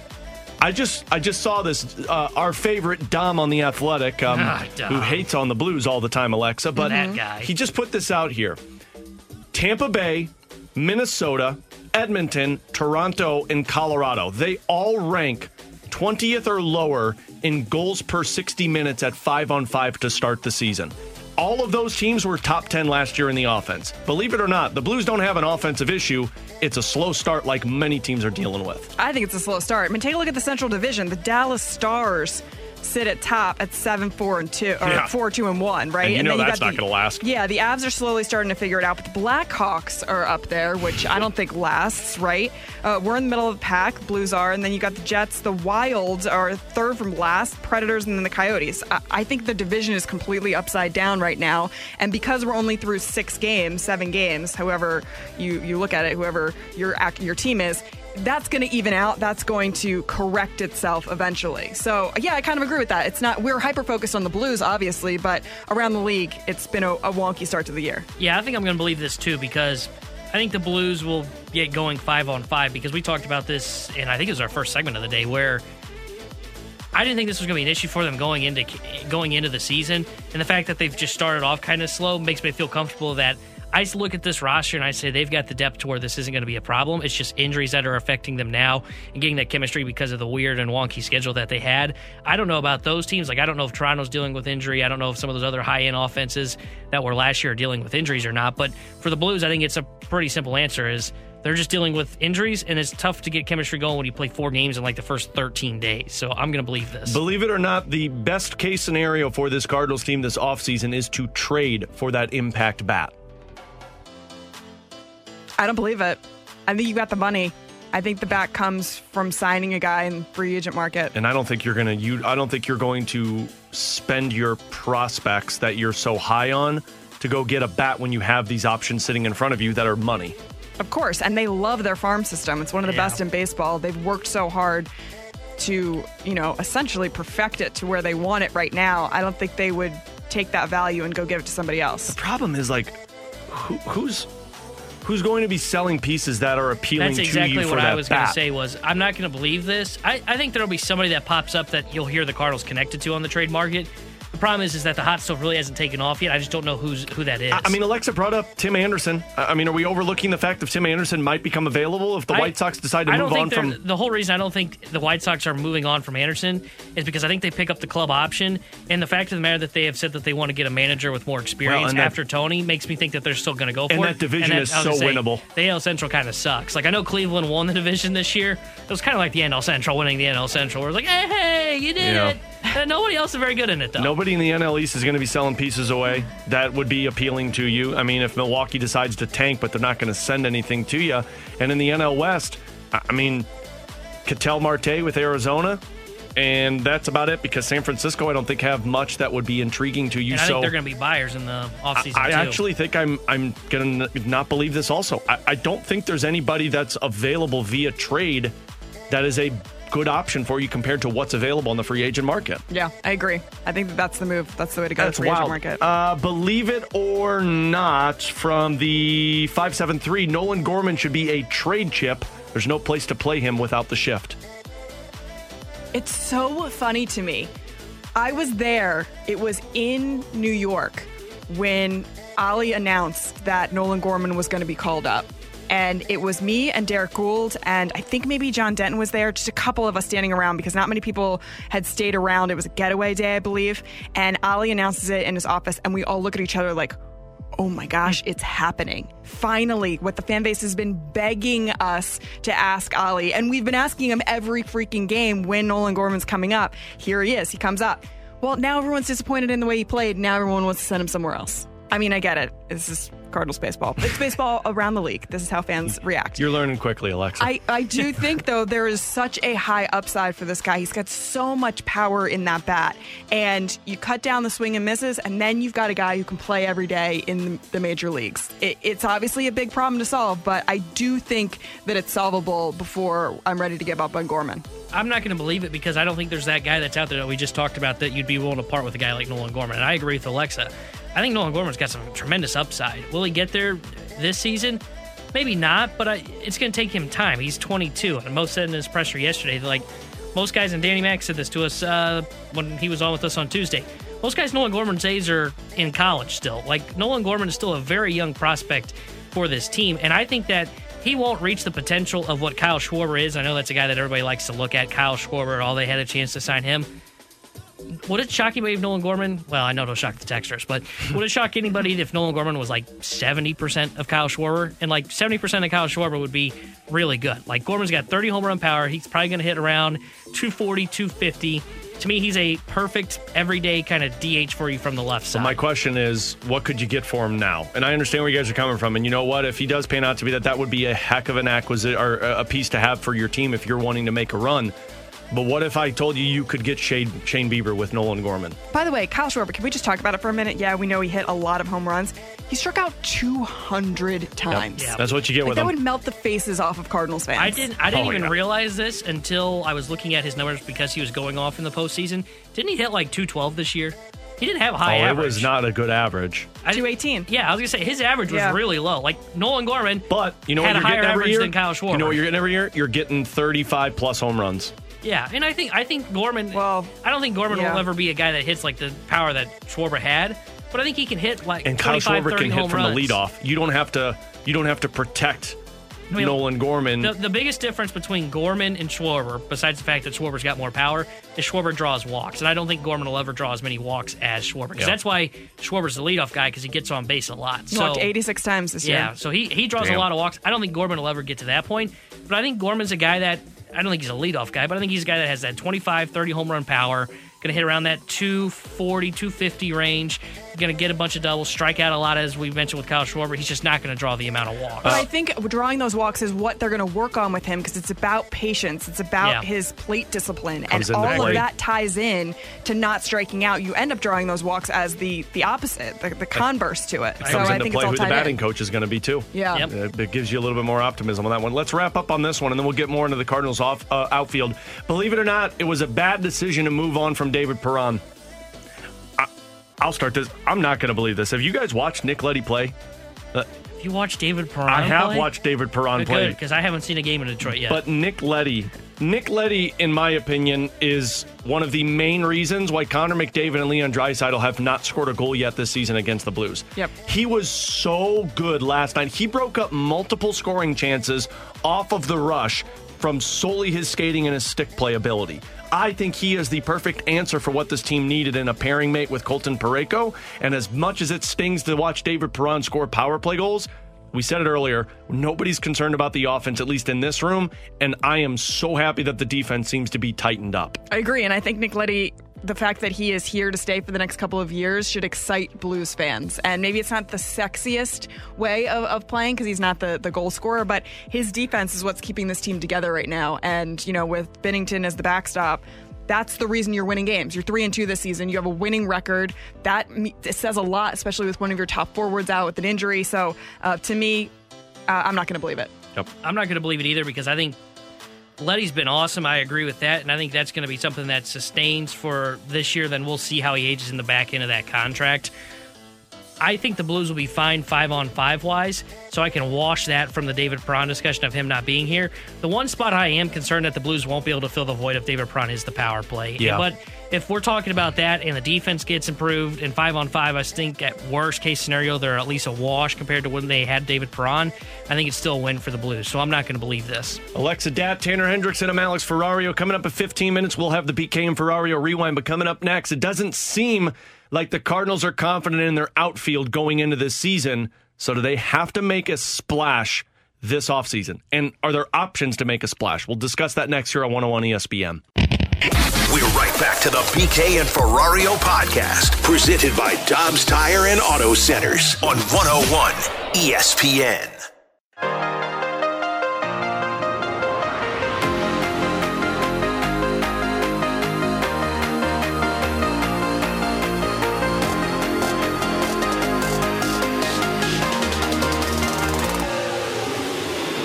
You know, I think he, he definitely was affected by his wrist. There's no doubt that he didn't have the year he had hoped for. Um, I think he tried to grind through it.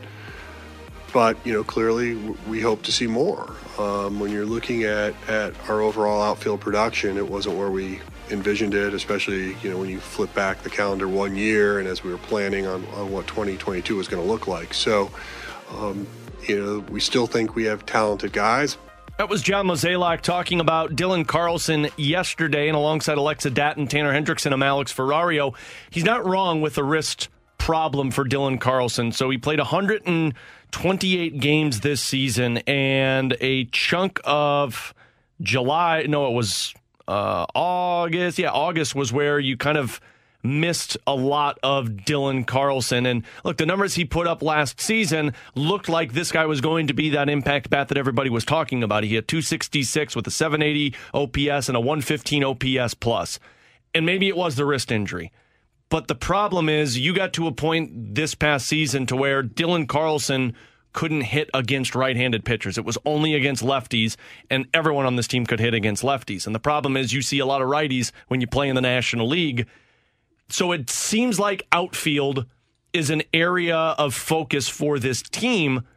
But Alexa, hearing Mo talk yesterday, it doesn't sound like they're really focusing on making a splash in the outfield this free agency because they did say that Tyler O'Neill's going to be here and Tyler O'Neill's working out in St. Louis. They seem to be pretty bullish on Lars Nootbaar. They talked about some younger players, including Moises Gomez and Jordan Walker. And then you got Dylan Carlson.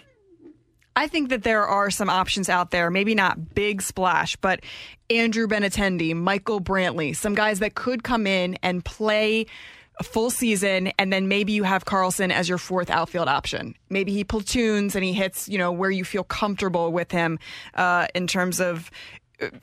Uh, and also giving him an opportunity to work on his switch hitting because that's one of his biggest threats. You know, um, defensively, I think uh, you like what he's doing out there. Maybe it's not your favorite thing, him playing defense, but I think it, he he's a you know formidable defender out there.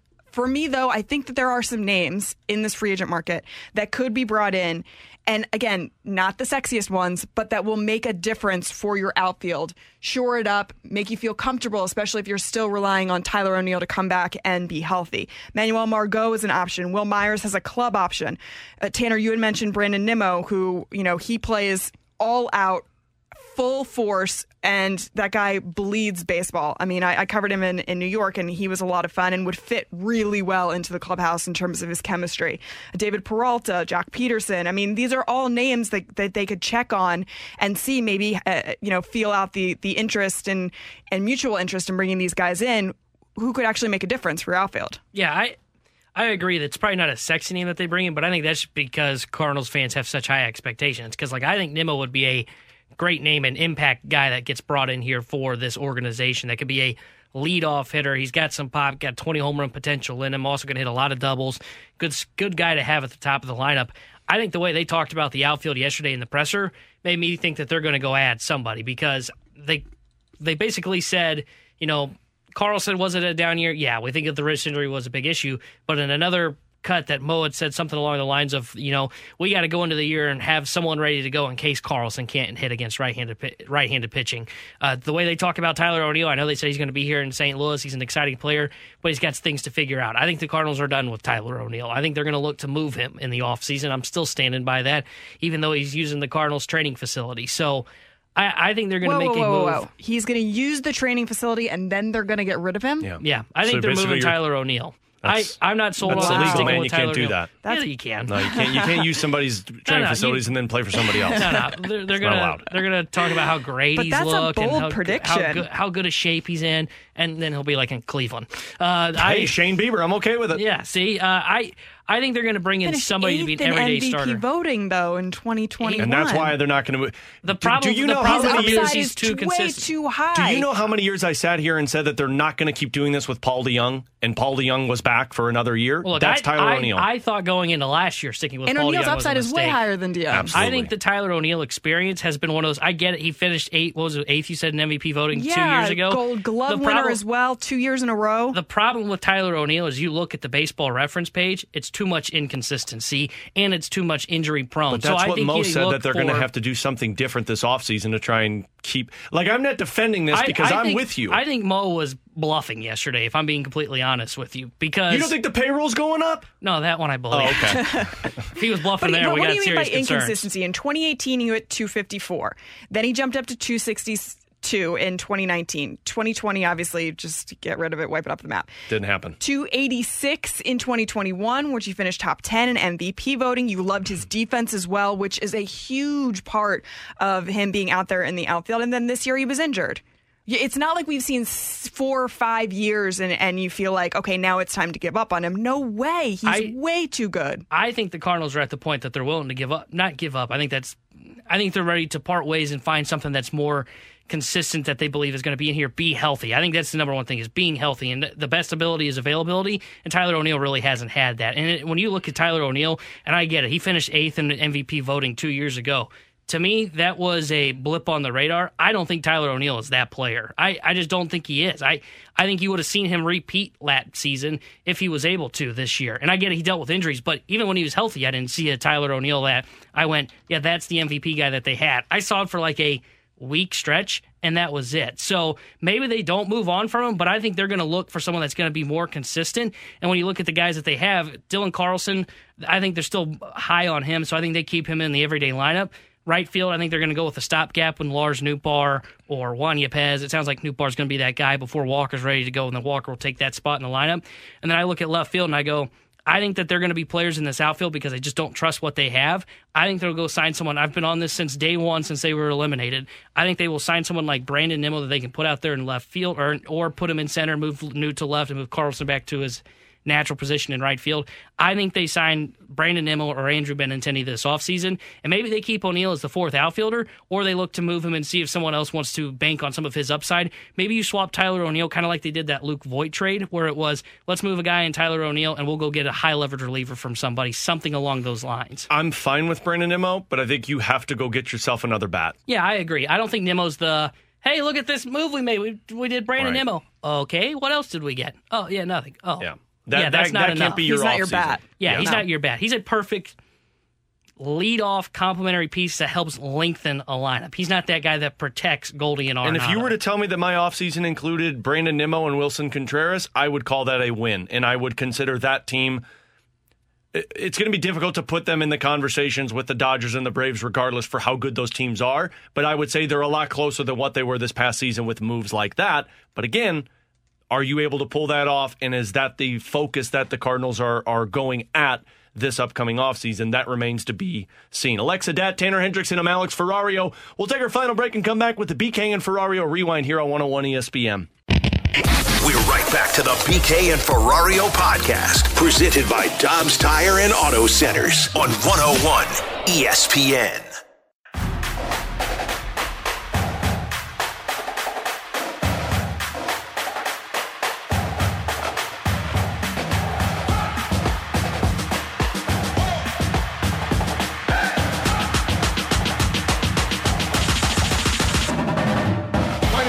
Here on BK and Ferrario. Huge thanks to Alexa for hopping in with us today. Always appreciate when she joins the show, especially for BK. It's a breath of fresh air in here when BK's out. Thanks for having me, guys. Thanks for letting me uh, dispose all my trash takes on the show today. We, we get a big, with my refined palate. We get a lot of fresh uh, takes in because BK's out all the time. That's He's never true, not here. So I learned that Joey Vitale puts his finger through his food that, today, uh, and I've- I've learned Joey that plays with me his out. food. So, I- I support Joey. the- Thanks for joining us, but uh, I support guys that are.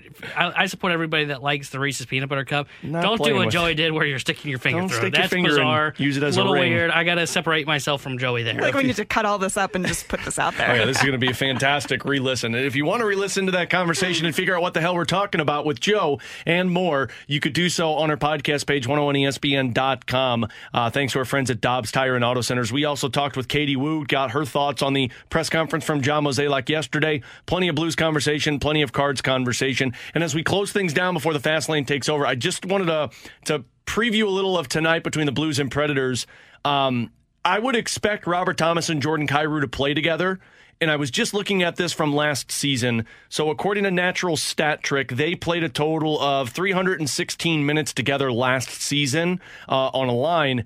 Their expected goals uh, last year on that time frame were 15, and they scored 22. So, if there's one thing I know uh, about those two is they'll find ways to score goals. And Grant Francis sent me this text message too. Uh, if you ever want a team for the Blues to break out of their goal scoring problems, last year they scored 23 goals in four games against the Nashville Predators. So could be an opportunity tonight to uh, find the offense and continue to stop complaining about five on five play. It's a Central Division matchup. They've already lost one game in the division. They've got to get this game, and yes, break out offensively. I agree. And you got to start scoring goals that aren't from your defensemen and aren't on the power play. We'll see if they can do that tonight. Seven o'clock puck drop against Nashville. I've got your first Community Credit Union pregame starting at six for Alexa. For Tanner, I'm Alex. Stay tuned. Fast lane coming your way next from two to six here on 101 ESPN. It's amazing. The PCs are for the birds, and the cups are for the men. You've been listening to the BK and Ferrario podcast, presented by Dobbs Tire and Auto Centers on 101 ESPN. This episode is sponsored in part by US Bank. What if I told you there's a credit card that's made for every kind of foodie? That's why I'm excited to share the US Bank Altitude Go Visa signature card with you today. Card holders get four times the points on restaurant deliveries, takeout orders, and dine in meals. Yeah, you can rack up points when you eat out or you order in. Plus, the card gets you two times points on groceries, even delivery, streaming services, and gas or EV charging station pit stops. And if you apply today at usbank.com slash altitudego, you'll earn 20,000 bonus points after spending $1,000 within the first 90 days. You deserve a credit card that gives you more and more and more. Apply to become an Altitude Go cardholder at usbank.com slash altitudego. The creditor and issue of this card is U.S. Bank National Association pursuant to a license from Visa USA Inc. Some restrictions may apply. Hi, I'm your unused PTO. It's almost the end of the year, and if you don't put me on a timesheet, I will be gone forever. Use me or lose me. Let's get away. It's getaway time. Get our best deals of the season on a new Hyundai. It's your journey. Own every mile at the Hyundai Getaway Sales Event. Now, get 0% APR for up to 36 months, plus zero payments for 90 days on select Hyundai vehicles. Hurry to your local Hyundai dealer today. Now, during the Hyundai Getaway Sales Event. Offer ends 1 3 23. Call 1 562 314 4603 for complete offer details.